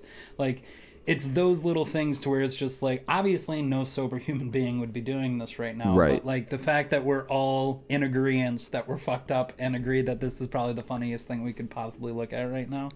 And it's just like that's what made it fun. And it also made it fun to just be able to look at a ceiling and watch it move. So there's also that. the Yeah, yeah. the one thing is like because we because like there was no there's no way to like process time. I know that for me, when it was like time to try to actually rest, it was always like 5 a.m. or 6 a.m. It was like early in the morning. Yeah. When we would like decide to try to sleep. And like it was always like hard for me because like the sun was up. It was like just everything was fucking with me. Um, so that was like the only thing I did not enjoy about that that time. Mm-hmm. Yeah. Other than that, Because even on the come down, like you- you weren't really aware of time. yeah, In the, in the moment you you were aware of time, you had you realized you had to catch back up on so much sleep right. because you threw your whole schedule off. But I will say, do you remember um, same buddy who liked your uh, spoonful of cake story? Yeah, yeah, yeah. He um he, he it was like we were sitting there watching something. I thought you said uh I think you said this. It might have been the other buddy we were with. Okay. But regardless, like he's sitting there, and then um, he notices that he got a text from his parents, Mm-hmm. and like he's sitting there and he's just like, it's like, dude, do I text them back? We're like, when did you get the text? He was like, 10 p.m. And it's like 4:30 a.m. Oh my god! And we're like, dude, don't text them Fuck back. no, yeah, that's yeah, a yeah, bad yeah. idea. That's a bad idea. Don't do that. It's like simple, simple math right here, buddy. Like you don't reach It's out not the at move. 4 a.m. at this point. It's way easier. And so like, oh my god. Buddy starts freaking out, like, like pretty hard for a minute, and then it got to the point to where we're just trying to say, like, dude, you're you're just tripping. It's like everything will be cool. Oh, Don't this is this back. dude. I Yeah. thought we were talking about someone totally different that No. liked my saying. I know exactly what and you're then, talking about, and though. then this and then this guy goes i think word for word am i just fucked up and i think you responded with yeah dude you are and he goes thank god Yes. and this was like a 35 Yes. minute conversation of us telling him he's fucked up Yep. and he sits there and goes am i fucked up and you go yes you are thank God throws his phone down, lays back on, turn Scooby Doo back on, or whatever the hell we Yep, were yep, watching. yep. And it was just like, okay, yeah, damn, that's bro. all he needed. He just needed that swift kick in the ass. He needed someone to just be like, "Dude, knock it we off. were all coddling him. We were Knock like, it dude, it's all good. It's all good. you're like, dude, you're fucked up. Sometimes you need that, bro. When you start to lose your marbles, you need someone to say, "Hey, I'm the captain now. For the next five minutes, I'm the captain. Look at me. I am Look the at me." captain." it's facts, though, bro. Oh man, I mean, definitely good times. And listen, I'm not fucking promoting that you go out and you eat some fucking mushrooms. I'm At just all. Don't do telling that, you, guys. yeah, Don't do that. That's bad. it uh th- there's a lot listen there's a lot of uh risks that that are there to be made um i'm simply just relaying uh, a story from our from our experience together but i also don't want to promote the Right, use of yeah. illicit Th- drugs This is for entertainment only. This isn't for educational purposes. correct So we're not doing this till Yeah. this day you we learned our lessons, and therefore that is not a part of our lives anymore. So, um, if you're it- it's a funny story. Yeah. one hundred percent. But don't go out there and take it as some a- shit you should do with your boys Yeah, a exactly reason to go out there and do what we did because there's some uncomfortable times to it. There's Oh, definitely yeah. you. I mean, you kind of meet your maker at some moments, and you're like, "This is getting real there intense." are definitely meet your maker moments. Absolutely. one hundred percent. uh, and that can that can set somebody off if you're not ready for that, or you're not expecting that, and you just want it to be all, you know. Even if you're ready for it, I mean, some people rainbow. can like prepare their life or well, yeah, it's still life, right, stupid. but it's still get dark. yeah. I You're mean, right. it, it can get like you can prepare prepare the whole night. Like this might get dark at some point in time, Yeah, and then when it hits you, if like you sit there and it gets dark and it's like that, that's that's a tough yep, wave to roll over. you're right. You're you know? absolutely right. So Um, so, and, and I'm glad you backed me on that. I- obviously I knew you would, but you guys Yeah. know where we're at with this. Um, here's the one thing: this weekend we're going into to debatably one of the one of the biggest fights that I hope so. we're going to see in, in in quite some time. Ironically, like like we had discussed before, the last time we have done a show together was right before the Mayweather McGregor fight, and here we are, the day before Mike Tyson, Jones Jr. It's still so cool to me. The Yeah. way, just the way that all lined up. Yep, It's like I, I don't know how many years later, but it, I mean it's. dude, I want to say four years. I mean, go, talk, but I'm gonna I'm gonna yeah I'm gonna Can find out right now. Yeah. Yeah. Okay. So, but I mean, like, still, like, like four years full circle, right before a fight, and we're recording another podcast. I mean, like, that's awesome. We're a lot more responsible now. 2017, Oh, three years. three years, but still Three years. a long time. Probably almost to the date because it was fall as well, right? August 28th. Yep, fall. as So well. good- good- good bit of time. We're kind of on bordering winter now. I guess. Yeah, but Or still. I guess we are winter. It's just not snowing. Holy shit, it's December, bro. What the? F- oh, no, it's not yet. It's not, just- yet. Not yet. Simmer down. Almost. Simmer down. the sleigh bells aren't Yeah, I ringing, know. ting ting tingling. Thanksgiving's over. I'm like December, December. But yeah, I mean, yeah, like every pumpkin spice girl out there, you just want to throw the throw the Christmas lights up right now. they're up, dickhead. so is the tree. God Oh, damn. man. Uh, but yeah, dude, it is it is uh, funny the way that worked out, and you know the main thing is is is we were talking to him. Basically, we were communicating the most COVID safe way. We're both enjoying UFC 255, Yep. but we're basically just texting our input our the input entire the whole time, to each yep. other. And in the process, I said, "Hey, let's uh, it, you know, it would be funny uh, in honor of the last time we did a great show." Right before a boxing match, We let's do also do one. show. You know, uh, and and there we are. You know, we we put it together, we made it happen, and here we are. And I'm excited to see what comes next because I've this is just someone like I've always kind of looked up to as a fighting style and just just an athlete in general. The Mm-hmm. athlete mindset. Mike Tyson is is up there Yeah, as one of just the greatest athletes. man. American athletes of all time. Mm-hmm. Um, for me, it's the young Mike Tyson, you know, with the hair and the hard part and Yeah. just fucking down and gritty. Um, you know, post post prison. Yeah. Super badass. But he's in prime shape right now, you know, and and and Like I you, excited. he's like what 51 right now, and he's in better shape than I'll ever be in my entire life. Yeah, Guaranteed. me too, right? you know, so it's, I think it's definitely cool to see. Um, you brought it up to me as soon as you got here. It's a no KO fight. So elaborate on that a little bit. Uh, I mean, like from what I read, it's just supposed to be an exhibition fight. So like apparently it's no knockouts. Um, it's uh, there's they're basically just apparently supposed to hit each other in the stomach for ten rounds, and then there's no declared winner. So no face shots. I mean, Or I don't know. like light no face shots or but, like, jabs or some is- shit. is, like if you're going for a face shot, apparently you're not supposed to go for a knockout. That's that doesn't even make sense. But. I don't understand what happens where, you know, Tyson does his what is one two where it's like a rib cage and an uppercut or Yeah, something like which that. is just sheer dominance like and his will put it's anyone a down. signature shot, and it's like if he does that, it's like what happens then? You- Obviously, yeah. he wins. Yeah. So like, how do you declare that? Do you DQ him for knocking someone out, though? Like, you 'cause that's make him bullshit. lose because he won the fight? Like that's basically how I'm looking at it at that I point. think Jones Jr. is scared though. I will just be honest. I would be fucking terrified if I had to get in there, especially looking at the way he that Tyson buttoned right back up into shape, Yeah, like I mean- immediately. it's he's he's a scary motherfucker. I'm not trying to. I'm more. I would be better off taking a face shot than a body shot to him. I would. I would rather get punched in the face, lights out, than take one of those fucking body shots by Mike Tyson. I think I'd rather take a gunshot than. Holy shit! I mean, granted, the toe, Right, but right, like right, I'd rather take a toe gunshot than a face shot from Mike Tyson. That's for sure.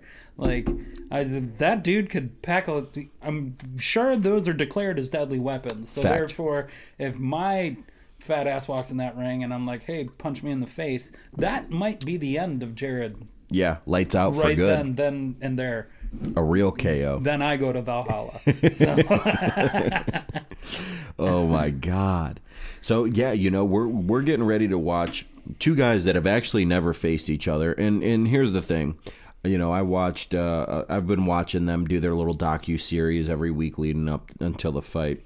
And Jones Jr.'s coach has been saying that he's he's under the impression that that Jones would have finished off Mike Tyson in his prime.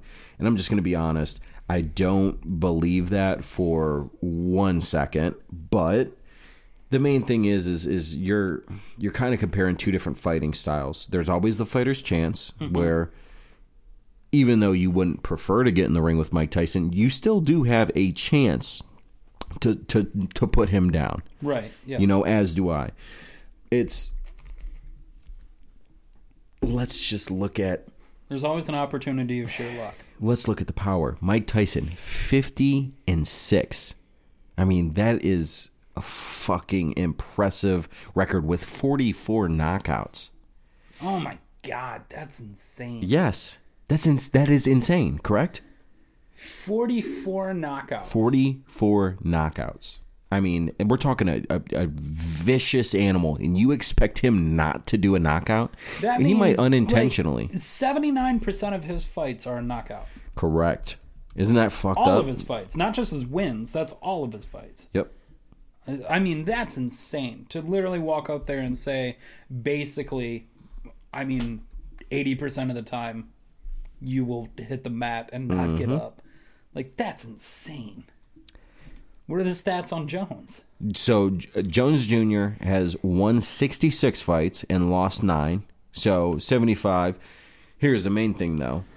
I don't even know if his his knockout power or his knockout standings are even listed. Okay, he's got 47 wins by KO out of 75 total wins or total fights. That's that's good statistics. Not I bad mean, at all. Not it's bad not at the all. Same, but Here's the main here's the main thing with boxing though. You have to understand. Yes. right? The main thing with boxing though is there's 12 fucking rounds that these dudes have to fucking go through. So, knockout Mike Tyson knockout versus Jones not Jones Jr. knockout might be two totally different things because Mike Tyson was putting people down first round. Right. You know, um, you go 12 rounds. Some dudes, I mean, me, I'm gonna go down in the sixth round just due to exhaustion. You don't even have to catch me round due to exhaustion.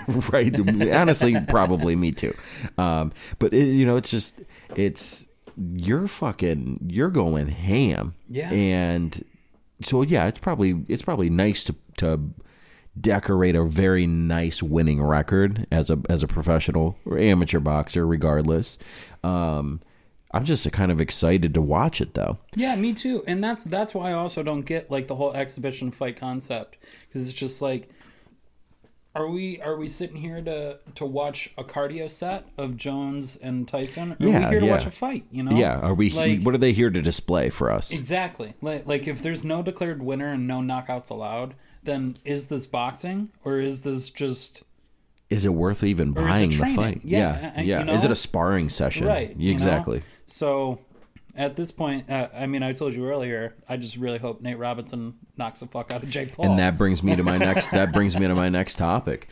You know, uh, Jake Paul is now he is con- considered a, a pro fighter. Um, and he's fighting on a pro card. Um, and he's fighting against Nate Robinson, former NBA player. And this is very interesting to me because Jake Paul, uh, n- well known for his uh, stardom in Vine and YouTube, um, has kind of created this image, him, him more so than his brother, of being a professional fighter and like truly trying to pursue that. yeah, I don't I can't speak for the rest of the world, but I will say like it's easy to hate on that dude when you're from Ohio and you're generally close in the same age. Like he's the same age as us. Yeah. So it's like you look at it and you're like, bro, that's some sus shit. But um, I, I can't knock it because the dude's a millionaire. The yeah. main like thing, I'm not knocking the financial. Like all I'm saying is just like it'd be nice to get him knocked Yeah. the fuck out. you come up on social media and expect to be taken as a serious fighter. I want you to get knocked out. Sorry. It's like if David Dobrik went Right. up there and was just like, I'm gonna start fighting now. It's like, okay, I hope you get your clock cleaned, bro. right. Like and I'm you not go back to making YouTube videos. Like, go make yeah, your money, exactly. but don't do it doing You're this. entertaining, and maybe you're entertaining to watch get knocked out. Don't get me wrong. Right. But I I don't see you as a serious fighter. Me personally. Correct. And here's the thing: is I've noticed because I I, I take a, a I've taken a great liking into combat sports in general. The main thing is leading up to a fight. I I pay a lot of attention to what the fighters are doing and, and how they're preparing and how they're training for the fight and what they're promoting Yeah. fight wise. Um, and on his social media, he posted a compilation of him knocking out his sparring partners. Um, he had put together different videos of him sparring and knocking people out. And for me, Why is that a feat though? I don't understand. Like it's kind it's of sparring. so You're not supposed to knock the dude out. to a it's supposed to it no it's supposed to I didn't think you were. it's supposed to tighten up your the skills that you need to work on. Right. It gets you into a ring uh, with a with a fighter that is most like what you're gonna see in Mm-hmm. in your in your match. Um, so with this, maybe he was trying to prove a point to Nate Robinson, like, look, I'm putting these dudes down, I'm coming for you.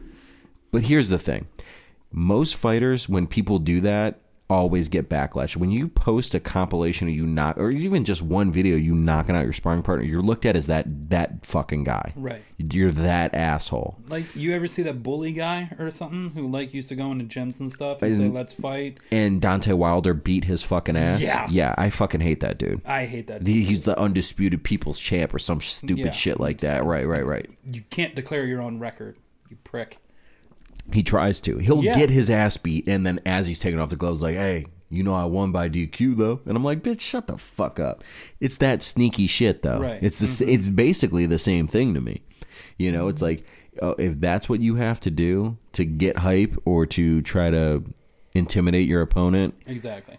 kind of a pussy. He's kind of just taking the soft way out. Yeah, you're not you're you're not a fighter. You're uh, I don't know, en- entertainment. Like, yeah, it's like, a studio just- gangster, yeah, bro. You know, like you, only do what you can do on video, Correct. and then when it comes to a loss, you won't accept it. Right. And and then that very well could be the case because listen, Nate Robinson, just as a as a as a basketball player, is an athlete at That's heart. what I'm saying. Like that's why I want him to knock him out. You're dealing with a Because, true like, in- athlete. In my book, he's been in pro sports and knows the actual discipline and everything Mm-hmm. required to. And granted, if Jake Paul proves me wrong, so be it. I'm not going to be pissed off. Yeah, it's not like I yeah. got money riding on this or I absolutely hate Jake Paul. it's just like bottom line, the dude comes from Ohio, um, and like you said, you know, not a lot of Ohioans necessarily like the guy that much. Um, yeah, I think we we think he gives us like a bad name or something. You know, like I don't really know what it is. kind of a dick, man. I mean, like I, I Yeah, don't get me wrong. fuck Like I don't really. That's what he is. Yeah, he's a He's a fuck fuck boy. Okay, fair enough. But I mean, like that whole thing in like Japan when he went to That like, was his Suis- brother. Oh, That was his brother. Yeah, That yeah, yeah. Oh, Yep. okay. All right, fair enough. So Yeah, I got he got a lot of up, backlash on that. still, I mean, regardless of all of that, it's just if you're a YouTube star, be a YouTube star. Yeah, I'm gonna yeah, go yeah. back to the David Dobrik thing because it's just like if David Dobrik, like he wants to go host a show, that's cool. That means you've done what I assume you set out to do. Correct. You made yourself more than popular on YouTube, and you've turned it into a more than professional career outside of having to publish your own stuff. Yep. You can just get filmed and you've done something. You you made it to Hollywood and so on and so forth. But then like a YouTube star who then just wants to become an athlete, it's like I don't know, man. The I think the person who is the athlete first has Yeah, the I upper think he's gonna win there. has the upper hand. and also probably like a good 10 years on you you know we're not mean- talking like a young like an old man he's not fighting an old man he's fighting a dude in his 30s Right. you know who ve- uh, I, I don't want to speak on that and be wrong i'm actually going to look out to make sure how old he exactly is Fact but check yourself. Nate robinson age Excuse me. you are excused 36 okay so i was right Nice. and and that is what grown man strength is Yeah. right there at 36 i mean you're going to beat most 20 year olds in an Mm-hmm. arm wrestling match that's just that's just by having the age advantage Mm-hmm. you know so uh, we'll see where things go um I'm what I love about fight nights are the event themselves, the environment, the people you spend it with, the food and drink to be had. Yeah, I, I, I love it all. I, I love, love everything about it. Like, and, and that's why I like because I told you on two five five that I was like I don't really follow boxing, but I'll go on this. Mm-hmm. And then I realized this isn't. I mean, it's boxing, but it's not like you're getting this on Showtime or something like that. It's Right. on a company I've never even heard of, Triller. Yeah, I mean, they like- make um they make short snippets of videos. It's essentially like TikTok. Oh, okay. So exactly. So like I've I've never even heard of the company and props to them. They, they're Right. definitely putting a name to their brand now Yeah. because with all this shit. They've collabed But, I with mean- World Star. They've done they've done a few things just for this event, which is kind of cool. Right. You know? And like maybe I, I'm sounding more like a boomer now because I don't know what Triller is. but like bottom line, I'm just saying like you know it's not on Showtime. It's not pay per view through Mm-hmm. ESPN or something. This is just like its own standalone thing on the internet, and it's like. If it works, sweet. I'd love to see more fights come through it and see like you know like these they're gonna put up matches cool shit, stuff yeah. like that. Fuck yeah. Hell yeah, I'll watch it all the time. Um, and I'll also have a biased opinion apparently every time too. Right, but right, right. regardless, you know, it's I also don't know who the first two fighters are. Uh, neither do I, and I don't care. Okay, fair enough. You know, right. and neither I don't. I don't care. So, but I, I'm excited for those for those last two fights, and like I said, I hope they're both knockouts, and I hope Nate knocks out Jake and Tyson knocks out Jones. Yeah, I just it's something about me, something about hearing what you just said. I I'm just gonna assume that you can't cage a fucking animal like Mike Tyson. Yeah, you can't put him in the ring and expect him to to behave. I don't know if I said it already, but I, I know I told you earlier. Uh, I just don't know if I recorded it or not. But like, I think his his coach actually said, you know, like Tyson is not here for an exhibition fight. Yeah, He is trained and he is here to fight. Correct. So if there's an opportunity for him to knock someone out, I believe he will take it. right. and that's his coach. And that was it's him addressing the no knockout policy. Is that what he? I believe so. Yeah, I believe Oh, it was like a, a question of they were like regarding the exhibition fight. What are your thoughts? And I think that was his, That's like, gangster as fuck, bro. response. And it was just like good because now I know that like when I spend the money, it will be worth. At it, least you know? someone is Yeah. giving us a good fight. You're not wrong there. Um, so here, like I just talked about, it's it's the event, it's who you spend it with, it's the food, the drink, the the environment as a whole. Um, let me hear, in your opinion, one um, some must-have food items, whether they be hors d'oeuvres, um, a, a particular um, entree, um, and then your top three drink choices for a fight night weekend. And this is with the group of people, right? This Uh, is yeah, this you're, you're here, like- you're with friends, Okay. uh, you're with family, you're enjoying the fight. I want to know um, the three, the three food items you're bringing, and the three, um, dr- you know, the three drinks that you're going to be making to enjoy the fight. All right. Well, I mean, I'm turned on to like a new cocktail. Like I, I'll tell you, it's super simple, Mm-hmm. um, but it's so good. Um, but we'll get to the drinks after. Like first and foremost, food. I'm definitely going with pizza. Yeah, um, which is just the hitter at that for Yeah. any event, sporting wise. I- basically, yeah. I, I mean, it's if you got hot pizza served, then no one's going to be upset. I don't know. I Yeah. mean, you have a vegetarian, you can suit them. Just cheese, as Yep. many veggies as you want. You have a meat lover, you know, so on and so forth. A pizza can basically suffice to anyone that isn't lactose intolerant, and you still can do it. You just won't have cheese on it. Correct. Um, but regardless, it, it can it can serve just about any any people at your party. Um, and then it's just gonna sound like a football thing because I'm gonna also say chicken wings, and then I'm also gonna say like a chips with most likely some kind of dip, and like that's all I really need to get Yeah. through fight night. You know, Are you going? because my main goal is like eat a slice or two of za, maybe have some chicken wings, and then I'm just gonna nibble on chips throughout the night. Yeah, but like not like overindulge. Exactly. Just You have know, something to just like kind of keep you yes, entertained. Right. Exactly. Like I'm with you on that. fill the void. So, like that. That's me with the food because I'm a big guy. I love to eat, but my main portion of eating is done stoned watching Netflix past like 9 p.m. Right, right, right. So like when I'm out there watching the fight, I'm mainly intrigued on winning all the bets I'm making with all of my friends at the at the and fight. you are a yeah, you, Yeah, I, I'll do that a lot.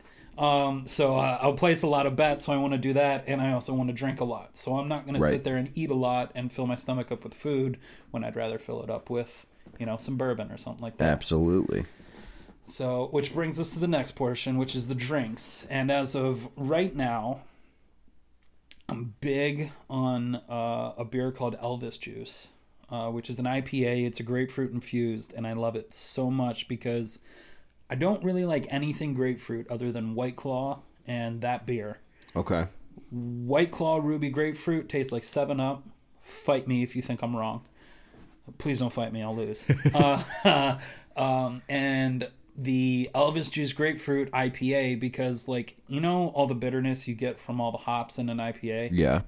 So it basically takes away the grapefruit, takes away from the bitterness in the hops because you Okay. expect the grapefruit itself to be bitter.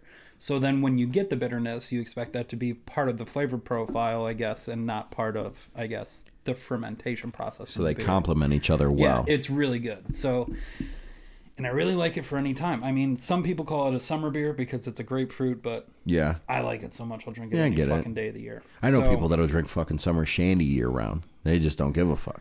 Yeah, that's insane to me. I can't yeah. do that. I can't yeah. Hey, do I, but I'm, all I'm saying is I know. I, I know what you mean. You though, know. yeah, it's it's a good analogy for the, but man, summer shandy. I, I used to love those things too, Yeah. Yeah. but we, now de- it's we like I drink, used to drink them I drank the day. like three of them, and it's like, okay, I need something different. yep. So, So your Elvis juice is definitely one of the drinks. yeah, that's definitely going to be one. That's going to be like my beer. That's going to be like if I'm getting too fucked up, Yeah. this is what I'm going to. It's your mediator. Yes. Correct. Um, I really just like bourbon nowadays, so I Mm-hmm. can also just drink bourbon straight. But I'm not going to make that as a suggestion. So, like, uh, my go-to would basically be a Captain and Coke. Okay. Yeah, you do love that. I do. It tastes like candy, Yeah, it's always been your thing, and though. I'm not wrong. I know it. yeah, yeah, you aren't wrong. No, but I mean, like to me, it tastes like pure candy. So I love Captain and Coke, and I'll make that like three quarters rum, one quarter Coke. Like, Yeah, I, know, love I, know shit. how you make your drink, bro. So, um, but the newest thing that I've been turned on to, and oh my god, like this. When I when I was told about this, I was skeptical, and then like I I can't take any creative rights to this. Unfortunately, I would love to, but there is a new beer. I don't even know if it's a beer. I'll just say what it, it's the Pabst Blue Ribbon hard coffee. Whoa, Have you had that? no, I don't even know what that is. Okay.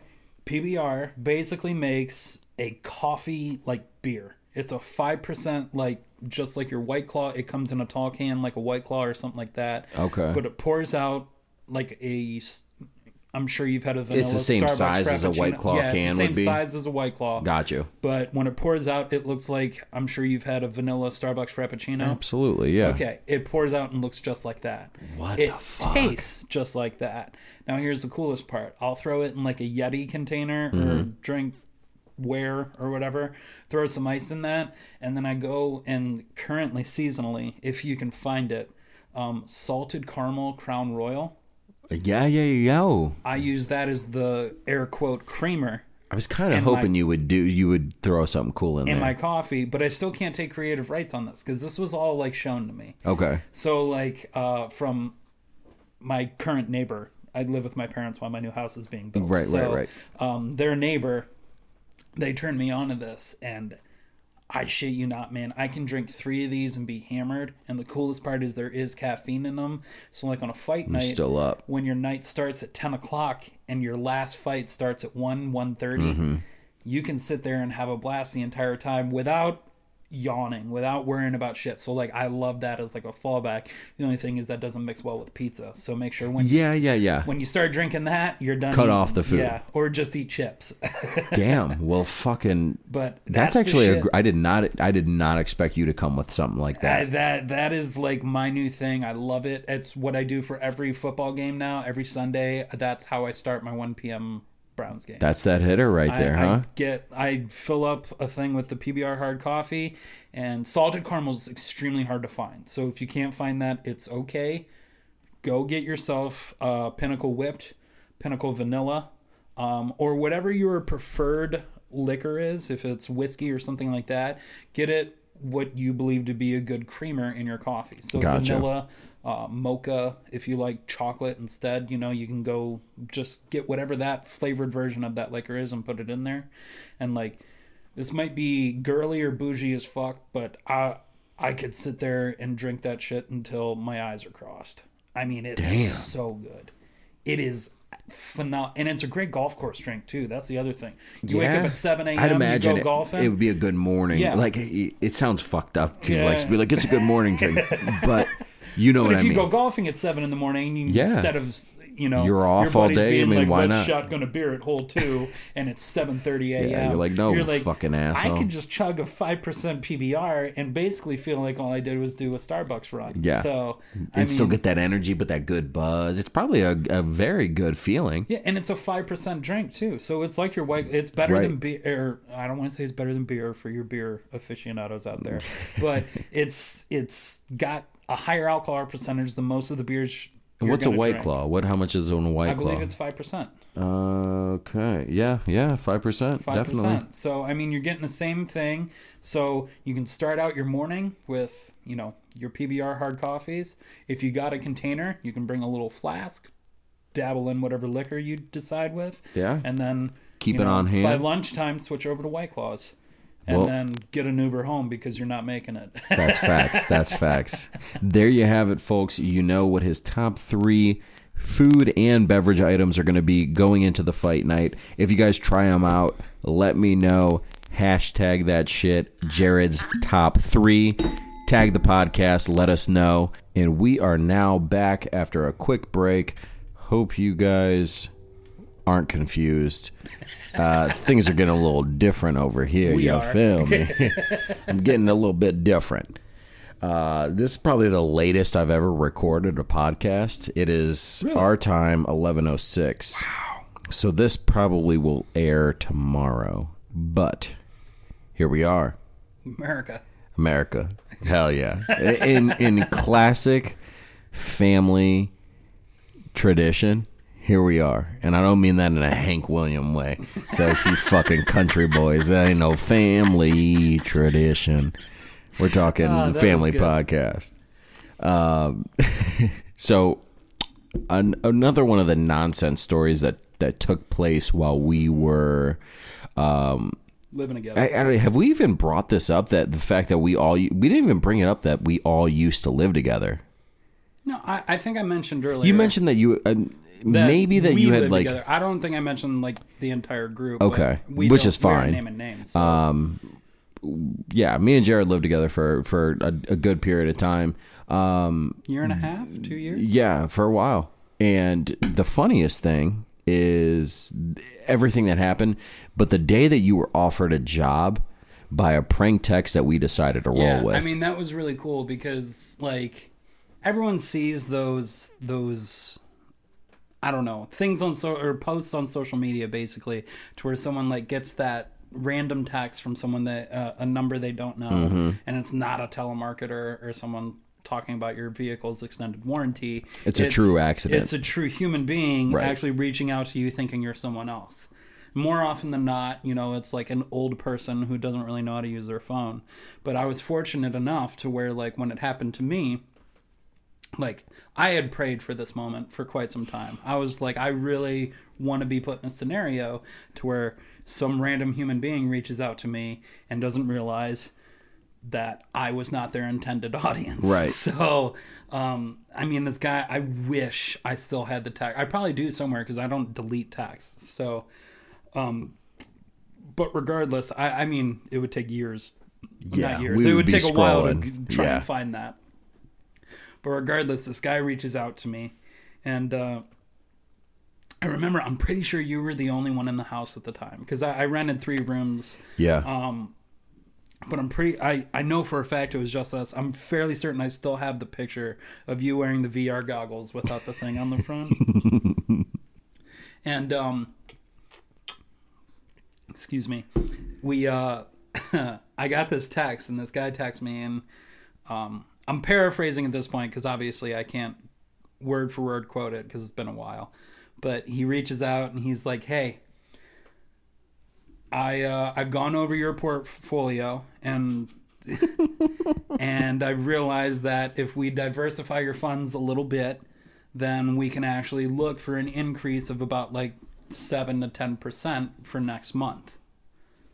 And like the moment I get that, I'm just like, either this is the most intricate telemarketer I've ever witnessed, or this guy's a financial advisor reaching out to the wrong customer. So I respond with, time. yeah, uh, and I'm inebriated, so I'm willing to take full creative rights Right. on this. So I get this text, and I and I think I literally looked at you and I went, I have been waiting for a moment like this. Dude, you came out of your room and you said, "Oh, dude." and I remember sitting on the couch and being like, "What?" And you were like, "Bro, we are about to have fun." And I was like, say less. you filled me in, and I would do. We just took Oh, off man. with So, it. You like, took off with it, but I, was mean, there to help. Like at first, like you can't just blindside him with something stupid. So you gotta You like gotta go roll with it. You gotta gotta build that, like- just, like yes. So I think I responded with great. Uh, I'd love to uh, meet uh, meet with you in person to go over all the numbers, something like that. So like we sit there, and I think we follow like a normal conversation for like I want to say like three or four text bubbles Right. back and forth. So like we go through this whole spiel, and after that, he's like, "Great, I can't wait to meet with you." Um, when's a good time? And I was, and I think I responded with, um, well, to tell you the truth, I've recently opened a new BDSM facility in Cleveland. I can, I'd be glad to give you a VIP ticket so you can enter and we can talk more business there. Uh, hope that's not crossing any boundaries or something you like did that. say you try to like keep it professional. Yeah, like I try to keep it professional, but also throw in the fact that I have a BDSM facility and I'd love for you to attend. which is so fucked so, up. and that it was so funny because like this guy's like immediate response on text, like seconds after I sent I send that text, and there's like an eerie 15 minutes of pause and you're sitting there just like waiting for the response waiting and he he still hasn't pieced together the fact that he's taxed the wrong person Right. which to me seems like that would be such a red flag i'd just be like let's check the number here Yeah. so, but I guess I roped him along enough through the first couple of texts that he believed just I trying was to- still the yeah. correct customer. so he was just like, "Actually, I'm okay. Um, maybe we can meet for like coffee or something like that, or you can come to my office and we can talk numbers." And I was like, "Sounds good." And I had, I had you put Right. on a pair of VR goggles, but it's the Samsung ones where you put the phone in, and then we took off the front plate cover, so it looked like he had two googly eyes that were mechanically placed in the center of his face. And I took a picture and I sent it to him, and he has his thumbs up, and I said, "Sounds good," and he never responded. The next day, this guy reaches out to me and says, "Boy, uh, I think I'm quoting this word for word because I've never seen a text say boy oh boy, but he said, "Boy oh boy, you got me," and then dot dot dot. I love your sense of humor. I'd love to talk to you about any any future opportunities that you may take forward. So at this point, I'm just like, "What?" I reached back out to him, and I was just like, "I, I don't understand." He was like, "I realized I texted the wrong person. Um, if you're looking for a job in finance, reach out to me because I love your personality." And at that point, I was just like, "This could easily be the coolest shop I've ever walked Right. into." But then again, if someone's hiring someone because of a BDSM text that went wrong, hmm, I don't think it's really a successful company. So I'm not going to follow up with it. But oh I Oh mean, my that that was still one probably one of the coolest situations I was ever put into, especially because I was really waiting for that. Like, Yeah. I really wanted some random person to text me, and the way it ended was with a job offer. I was just like, man, could that have gone better? It's crazy how that shit works. And like to be honest, when I was in college, I got a text from a random Michigan number completely on accident. Ohio to Michigan, there's not much of a area code difference, so I don't think it raised any red flags on on their end. Um, I ended up becoming friends with this chick. Like we're f- still to this day friends on social media. Uh, due to a wrong text that she sent me trying to bitch about her boyfriend. and I just roped it along, And roped it cool, along. though. Yeah. Wait, wait, wait. Does she now know that? Yeah, yeah, no, no, no. We're friends on social media. Yeah, yeah. I'm She just knows. making sure she's yeah, yeah. not like no, this- she knows 100% like this ain't no catfish shit. Okay. That'd be kind of fucked up. Um, but yeah, she she uh to date, she still thinks she's got a best girlfriend. Or right, something. right, right. She's she's sending me money via Western Union. I'm just taking her for everything she has. You know, but it's like it's like I remember like that and dude, I could have had a lot more fun, but like you you know how I am, bro. I'm a fucking scumbag playboy little fucker. you know, so I try to run it to the fucking dirt. Uh, but it's just funny how shit ends up like that. Like you, you're used to, dude. I got three calls today. One while we were recording this episode on my car's fucking extended warranty. I hate that shit. I decided to run with one of those one day. I was in the dealership, had closed two deals in a row, having a good day. Take that call, real person. How are you doing? Let's oh, I chat. love it when it's real people. Oh my god, I fucking I I, I got to going. I used to fuck with telemarketers when I was a kid. Yeah. Back when the telemarketers were big, like on landlines. Right, right, right.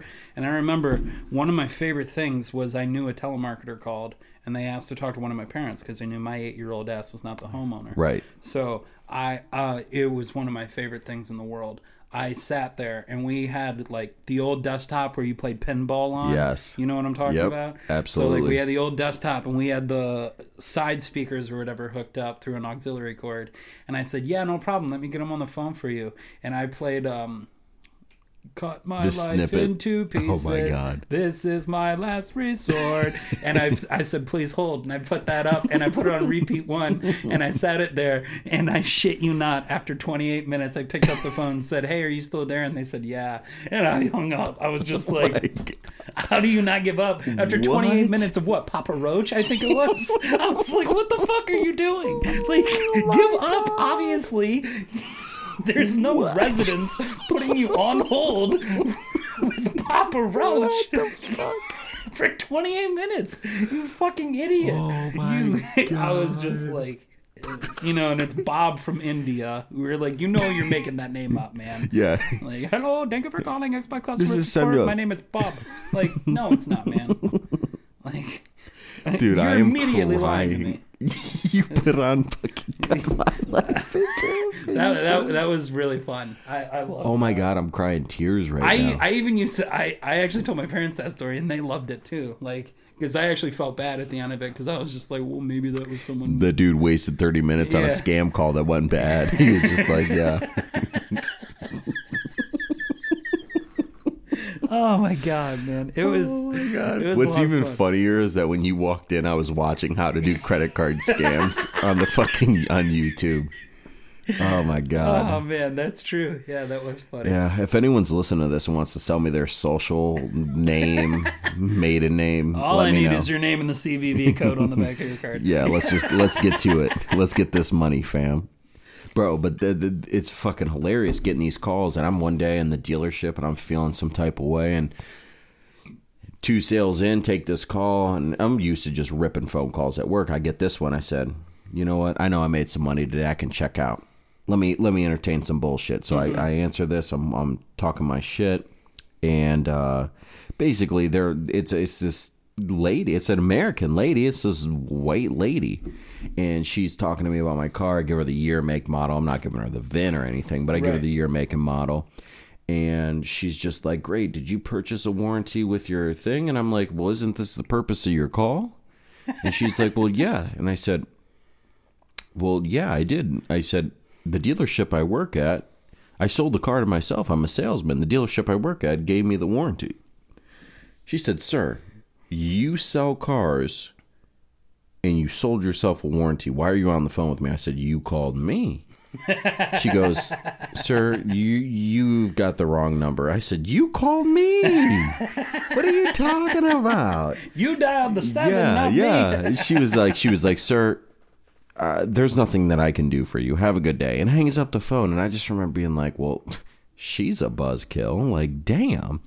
Like, what the fuck, you, sir? That's you got the wrong number, bitch. You called me. That's What literally fuck? abandoning the scam you just worked towards. Like, Yeah, and you honestly- at that point, don't break character. If you Just meet a car like, salesman- well, great, I have a better opportunity for you. Drop your current warranty. Like, just keep going For Like, at that point, if you're a $1,500 scam artist. Why are you? Why are you breaking? Yeah. What- why is that your breaking? Don't point? fold now. Yeah. She probably thought it was the feds. She was like, "Dude, this is not. This is not what needs to happen right I've now." even seen like cops do it though. Like like I've seen those videos of like Oh, cops, yeah, cops taking a scam call, and yeah. then taking and then telling them they're a police officer, and they still go along with the scam. It's like at least they're dedicated. You know, they're not quitters. fact, fact. Have you ever seen the dude that records himself talking to the scam? He like shows himself and the screen, and they're like, "Okay, now I need you to give me your passcode." And he part starts literally typing in the star icon, and he's like, "Are you messing with me, ma'am? Are you messing with me?" And he's like, "My grandson does it. I I don't understand." And she's like, he's like, you motherfucker, you stop doing that. I've What's seen the, one where they do like impersonations, like Peter Griffin answers the telemarketer Yeah, yeah, yeah. and stuff like that. Uh, those ones are pretty good. Um, But I think I think like my favorite thing is like if I know I'm actually talking to a human. Do you know what the national DNR is? No. Okay. Well, for everyone who's making quick assumptions in the medical field, I'm not talking about do not resuscitate. okay, I want to live. But uh, what I'm trying to say is uh, there's a do not call registry. And I believe the majority of Americans are on that. Uh, if you're a registered citizen, you Yeah, that's why be. the phone book is and so then if you're a goddamn thin. corporate, but then you get taken off that every time you go to like Giant Eagle and they ask for your phone number and stuff like that, and you give it to them, you then publicly announce your number. So every time a human being calls me and I know they're a scammer, I immediately like I love it because I sit there with silence, and I'll just the, I'll let them do their spiel, and I'll be like, "Yeah, I'm actually on the do not call registry. If you call me again, I'll contact the authorities." And they sit there in silence, mm-hmm. and I love that. I live for the crickets with telemarketers Yes, because I'll sit there and I'll just be like, "Is there anything else?" No, sir. And they end the call. Done. Done. and it's Oh my like when they're human, that's what makes them not call you back too. Have you are you hip to like the new age wave of of scams though? Like so it's not even it's not you even like it's not even fucking uh Ahmed in Afghanistan anymore. Yeah. It's it's it's here in the states and like being a local scammer is like a it's like the new age version of being a dope boy in the 90s. What is the scam? Though? So a Like, local scammer, basically what they're doing is they're purchasing information. They're they're purchasing what's called dumps uh, on the black market, and dumps are loads of information, loads of people's true personal information from whichever area you need to purchase from, whichever city, county, state, nation. Uh, you purchase a dump, which is I think like five thousand people's information that has been hacked. These Russian these Russian scammers hack into accounts all over like the what is the info? Like, is it Facebook DMs So, or is it no, like no, no, no. the social security numbers? no, it's banking? it's their chip information. So they get all they pull all their chip information, and then from there, your chip has everything. So that once like your phone, like your SIM card. no, no, no, your chip on your debit card. Your Oh, magnetic, the- either the magnetic strip or the actual chip. They Okay, can, I see what what they do now. is they they hack in. So like they'll uh, say I contact a Russian hacker and I said, hey, I need every um, dump from Giant Eagle in Ohio. They'll hack into a, into Giant Eagle's shit and for a full day they'll they'll start fucking unloading everyone's transaction history and start giving me their name, their fucking card information, boom, and they'll sell a dump to someone so that say I, I say I want to keep it individually local. sell those card numbers. Like You don't even have to. You can you can then have all that information and then pay someone else to make you actual cards and IDs, and then they send you in return a bunch like three That's intricate as fuck. Bro. a bunch of debit cards and IDs with then your face as their name, so that you can start buying shit. You can go into stores. You don't have to worry about Walmart cameras. You start buying all the PlayStation. Boom, mm-hmm. boom, boom, boom, boom. You start doing all this shit, and you're not raising red flags immediately. So give it 48 hours. Someone catches up on it. Th- that surveillance footage has already been deleted. It's taken up too much storage at that point Right.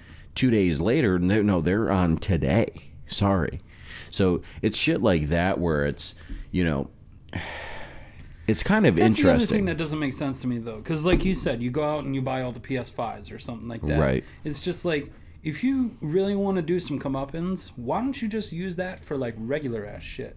you would a You lot know, of people go buy do your food, go buy your gas, go buy, you know, like play it smart because then people will look at their credit card history and just be like, unless the state is listed and they're like in Washington and you're in Florida, they're like, okay, red flag. But regardless, if it just says a Sunoco purchase or something like that, That's- people will probably just bypass it. I would. that's the main thing though here's Don't the thing don't steal my shit.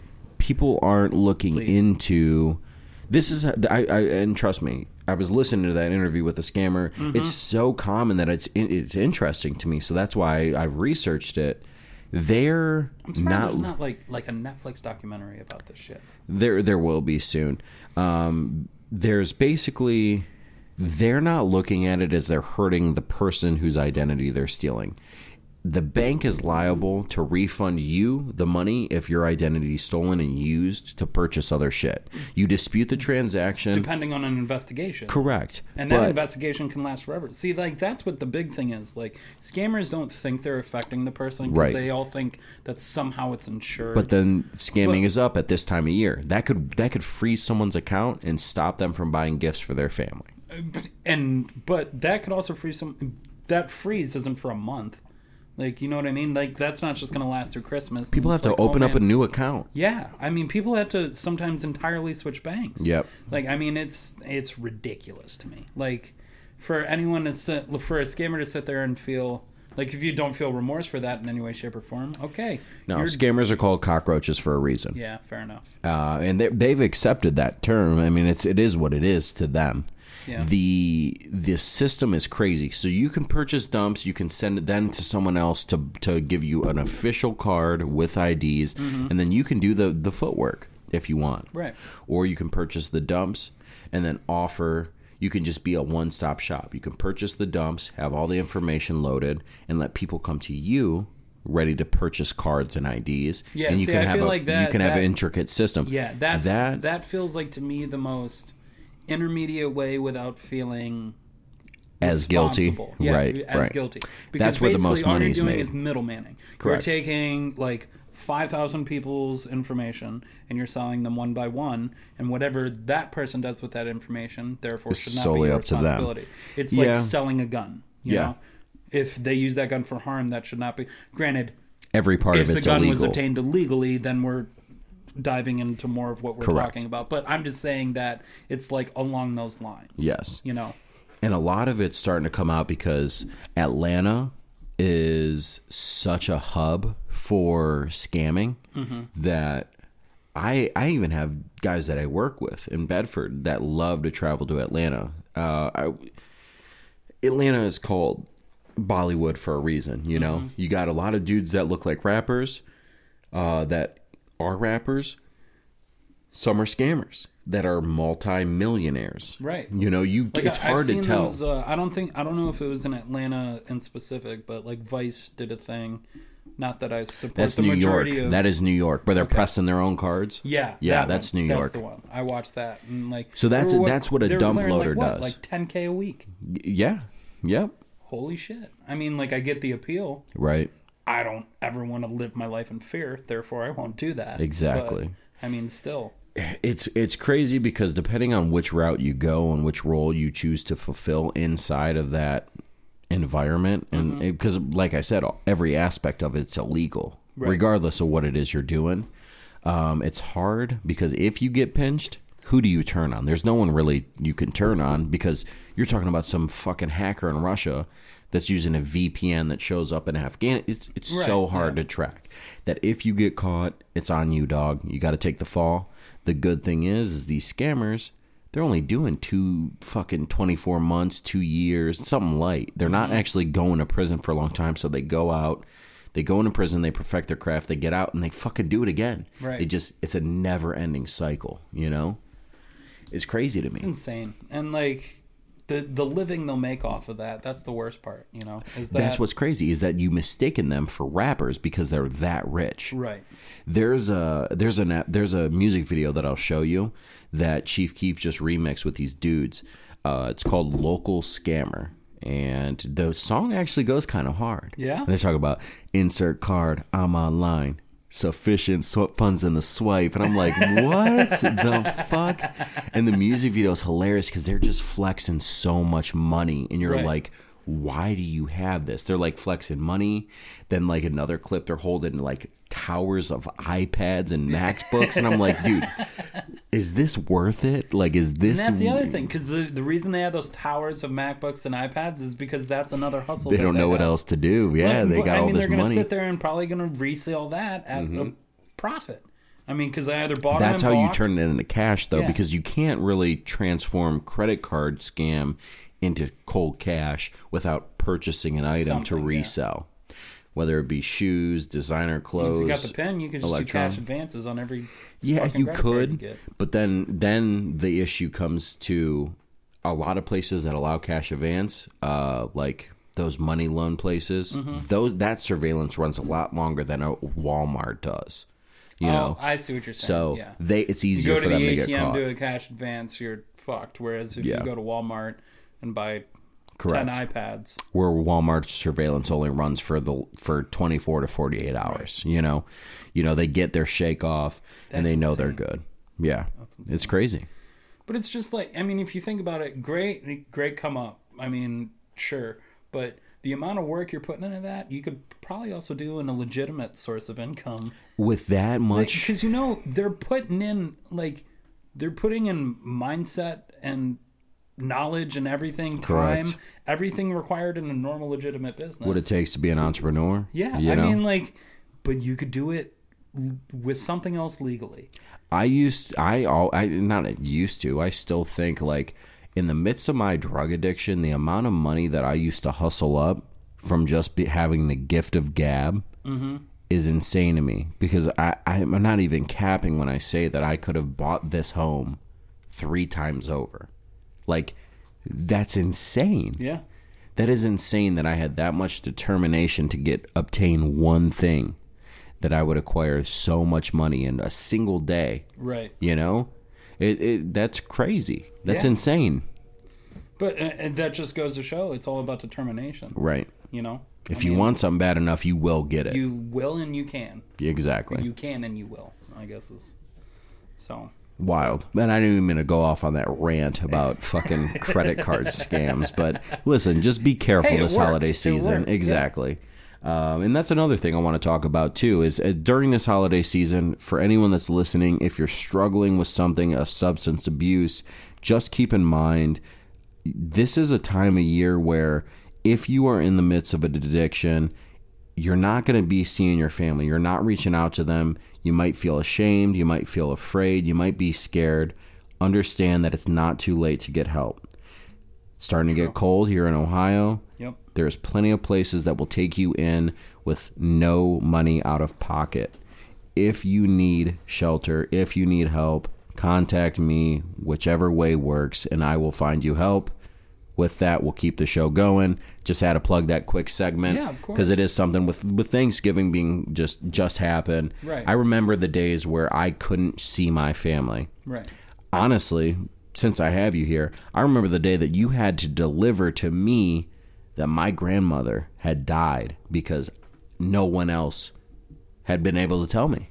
yeah You know, that, like, that was that's not dark. easy news to pass it- But- you don't want to be the person that has to do that. And I remember Right, your face. I mean, like the the the other side of that is just like the fact that I had the information, and like that's the other thing, you know. It's like I didn't want to have to be the one, but you still had to know it, you know. Right. Like it's that kind of thing. Correct. So, I mean, it it's unfortunate, but at least it got to you, you know. and that's a lot of people's reality right now. Mm-hmm. I mean, with the opiate epidemic inclining and still continuing to grow, Yeah. there's so many more cases just like my own where people are just out of the loop on what's going on with their family because they're too involved in what they have going on. Right. You know, and I think it's important to know because those are some of the most shame. This this time of year used to be the most shameful time of year for me, where I would actually go back into my hole even deeper. Um, and I think a lot of people do. the the The mind of an addict tells you to go in deeper and to isolate more because you don't want your family to see where you're at. Yeah. You know, they don't want you're trying like in a fucked up way. You're trying to protect your family Right. from seeing how bad the reality of of addiction in general, the face of addiction is. Um, but it also gets cold at this time of year. So Yeah. So Just everyone know- kind of turns into like their own form of a hobbit, whether it's Correct. internally or externally. Yeah. You know, and that's that's kind of just what this season brings. Although there are holidays and joy and merriment, there are still the dark negative times effects for other of- people. Yeah. Absolutely. Absolutely. Um, Third Eye Blind. Third Eye Blind. I mean, so like I didn't even know they went on tour. So you guys are going to So- kind of get caught up on this as we continue to speak. I mean, I, I gotta even look it up now. So, because I gotta remember when this was. I want to say it was two years ago. But I mean, we I got tickets as a birthday present um, to a Third Eye Blind concert in Cleveland, and uh, I got these tickets, and I was reaching out to everyone I could, and I was just like, "Hey, you want to go to the concert?" I have, I literally, I had a comped tonight at uh, the Nine, which is a really nice hotel. That way, no one had to drink and drive. No one had to worry about paying for an expensive ass Uber. Literally, just go crash, and your biggest payment was basically going to be for if you rated the mini fridge or any Uber Eats, which we DoorDash Taco Bell that night. Yes. Um, but one of my buddies reached out and he was like, or well, I reached out to him and he was like, dude, like I, I'm not, I'm not gonna buy a ticket to a concert that I don't really know. Like he was like, I know like two songs by Third Eye Blind, and I was like, well, you're in luck because of all the perks I just named here. The tickets are free. We have a comped room. All you have to do is pay for your own beer, buy me a beer, and then basically pay for the Ubers to and from the hotel. So we get to the concert. It's a fucking blast. And he- my buddy realizes he knows like 13 Third Eye Blind Right. songs.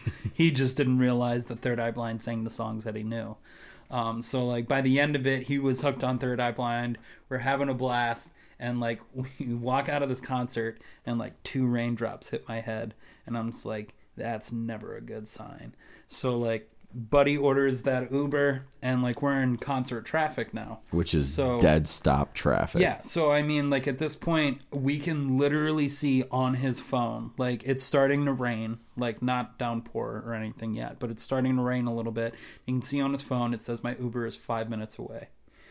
That went on for over an hour, and like it got to the point to where we canceled the Uber, and then we started just like we were like we're just gonna walk, and then it starts downpouring, and like it's not like you know like shower here, shower there. It was non-stop downpour. Just for as long as we stood there. So like we start walking and it gets to the point where I'm like, let's just find the nearest bar. So like Buddy's got his phone out and instead of looking at Uber, he's trying to look up bars, but his phone's broken. He's got like a cracked screen, like a little hole or something like that that reaches the internals of his phone and his phone's starting to glitch out on him because there's so much water getting inside of it.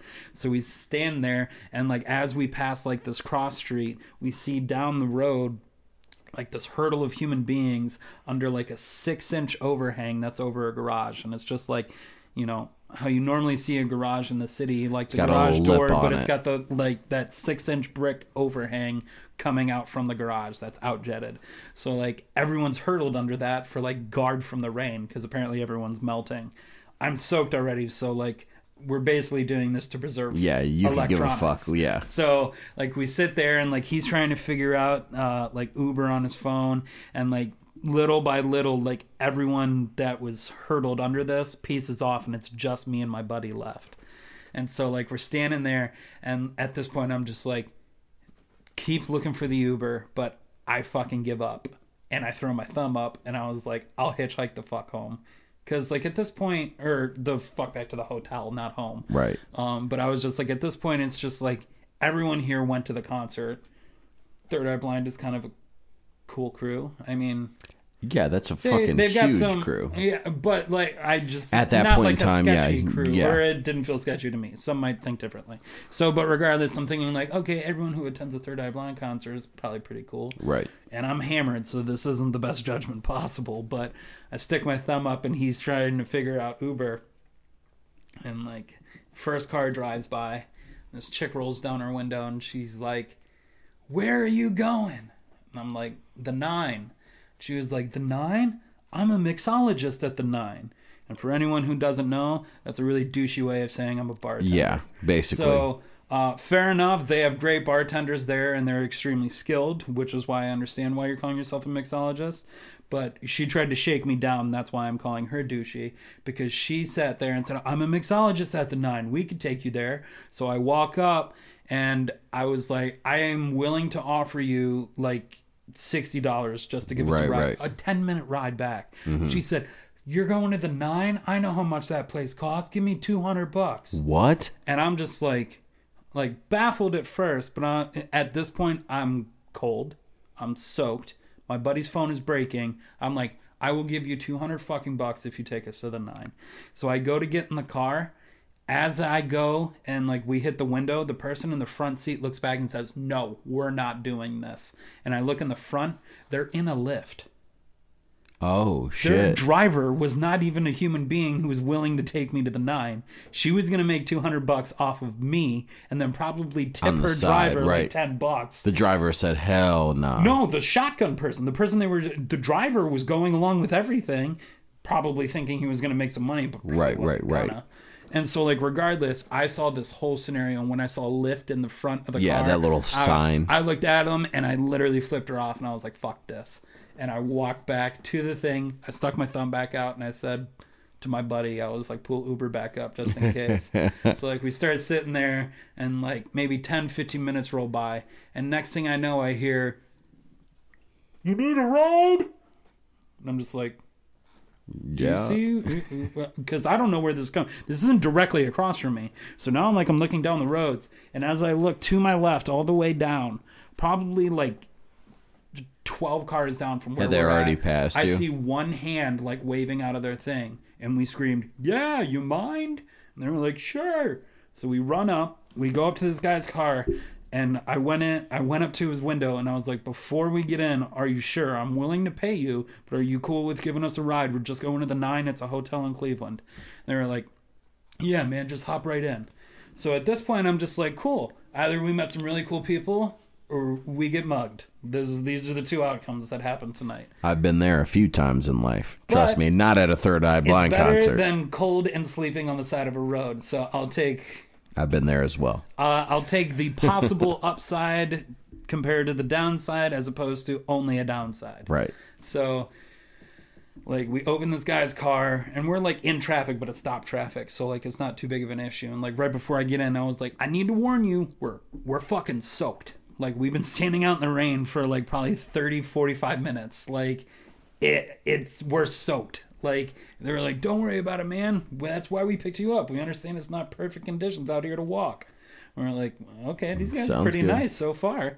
So like we get in and there's um there's a guy in the front seat. I don't remember their names and i hate myself for it because you'll understand why.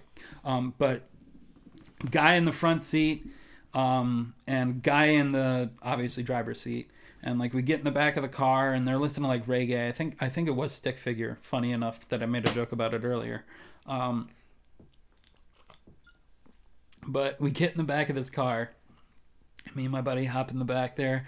And then like it, it just kind of turns into like a bullshit thing. Like at first i'm just like please let me give you money. Like you're doing this kind act out of your heart. Please let like let me give you 40 bucks. Right. no. Let me give you 60 bucks. No I, and i went up to like a 100 bucks or something like that and he just kept refusing so i was like well i'm not just gonna offer my Yeah. Keep going. finances away. I was just like, fine, don't take my money. So like, we start driving, and like we're going through and we're like bullshitting, talking about how we enjoy the concert and stuff like that. And then Buddy in the front seat reaches, looks back, and says, "Hey, you see that bag back there? Why don't you hand that to me?" And like, I'm not in a paranoid state of mind, but like my thought is like we're now handing him the bag that gives him a gun so he can mug us. Like, Right, like right. let's worst case scenario this in case I After you just walk them up money wise, too. Yeah, He's exactly. Like, uh, I just talked him up to hundred bucks and then said, Yeah. "Ah, fuck it, I won't keep going up." So like, I've already said how much is in my pocket, basically. yeah. Um, so regardless, like we go through this whole thing. He's like, "Hey, why don't you hand me that bag back there?" So Buddy looks down. It's right in between his legs. He pulls up this bag. He said, "This one?" He's like, "Yeah." And like I'm, I'm like, like I said, I'm not too paranoid, but like I'm willing to think like, okay, maybe I have to fight my way out of this scenario. Should it be required? And then he hands his bag up, and he's just, it's a drawstring bag, so he does that two finger open on each side, reaches in. A two finger hitter. Yeah. Reaches in. Next thing you know, pulls out a twisted tea, hands it back to me. Pulls out another twisted tea, hands it back to my buddy. Pulls out two more twisted teas, hands it to himself and the buddy in the driver's seat. I'm like, all right, this is actually turning out to be way better than an Uber. like, this is actually kind of cool. I'm listening to Stick Figure bullshitting with these guys Yeah. drinking twisted teas in the heart of Cleveland while I drive back to the hotel. You almost This- paid some this is pretty mixologist cool, bitch yeah. in a Lyft Yeah, two hundred bucks. Two hundred bucks and a stanky ride home because I'd have been pissed. Yeah. So, like at this point, I'm I'm kind of excited, and then uh like we keep driving. The guy looks back and he's like, "You guys smoke?" And I always have to say what first because Yeah, you don't know. You might run across one of me. We pull out a crack pipe. We get the blazing. I'm not worried about that, but a lot of people I assume are talking about cigarettes, and I don't smoke. Oh, yeah, yeah, So yeah. like uh, they're like, "You smoke?" And I'm like, "What?" And they're like, "Exactly." So then they pull open the thing.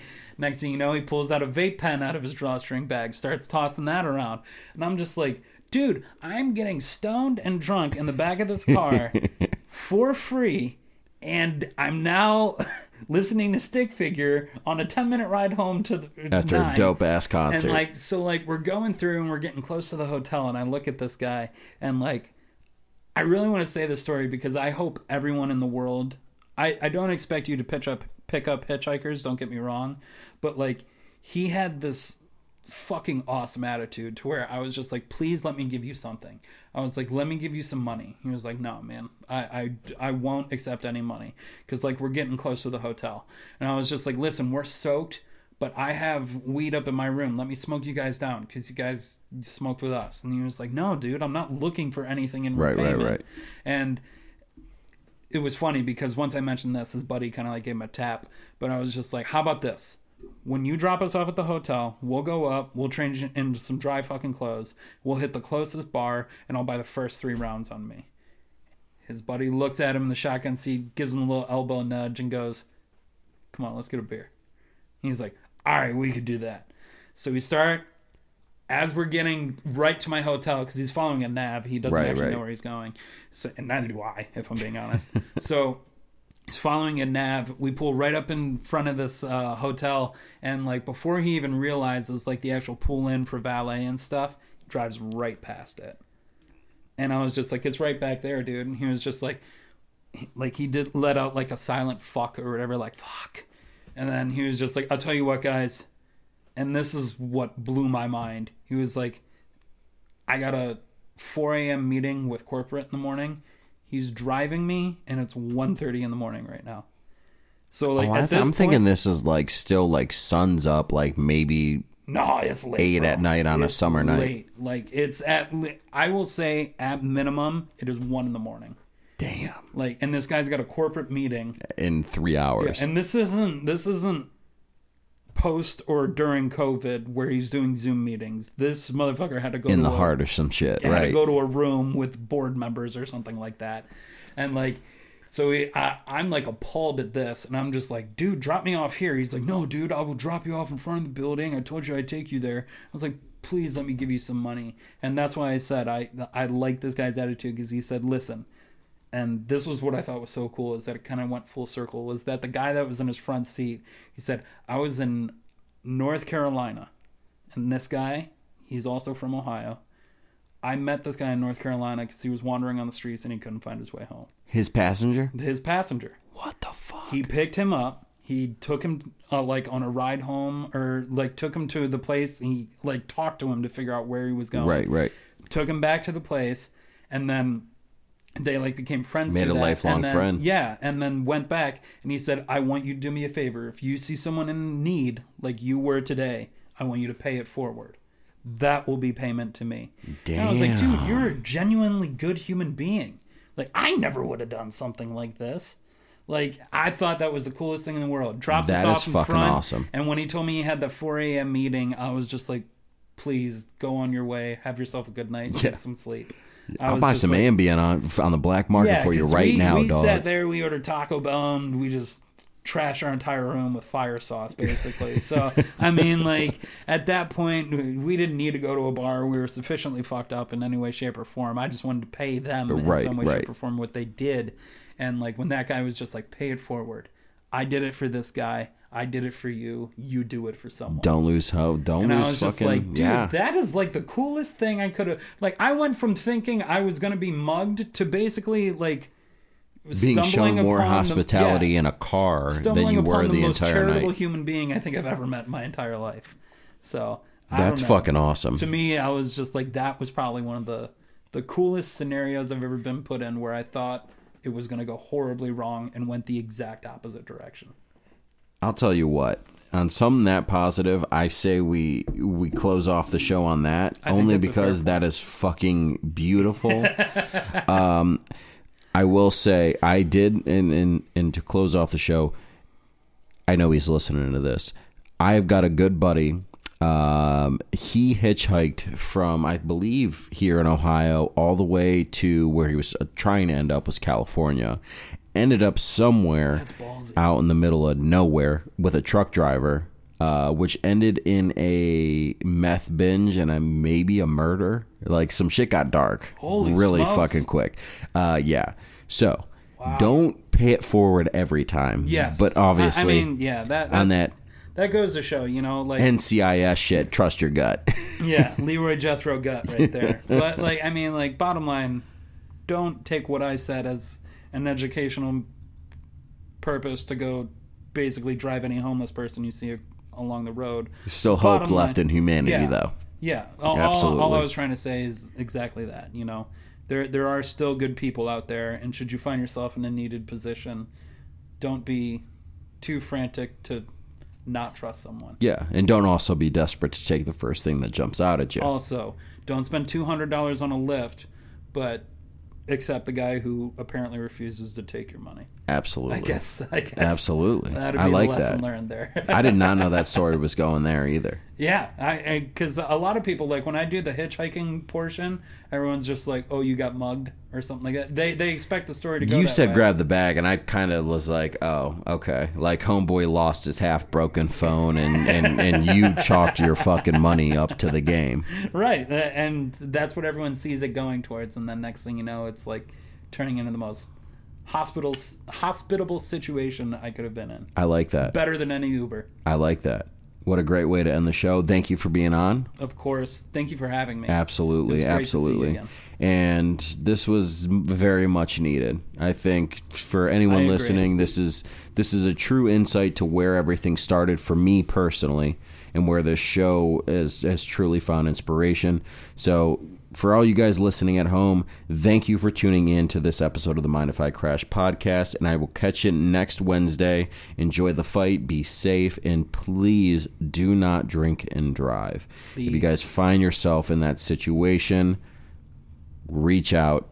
Fucking, I'll come pick you up if need be. Uh, we'll work something out. I'll catch you next week, guys. Take it easy.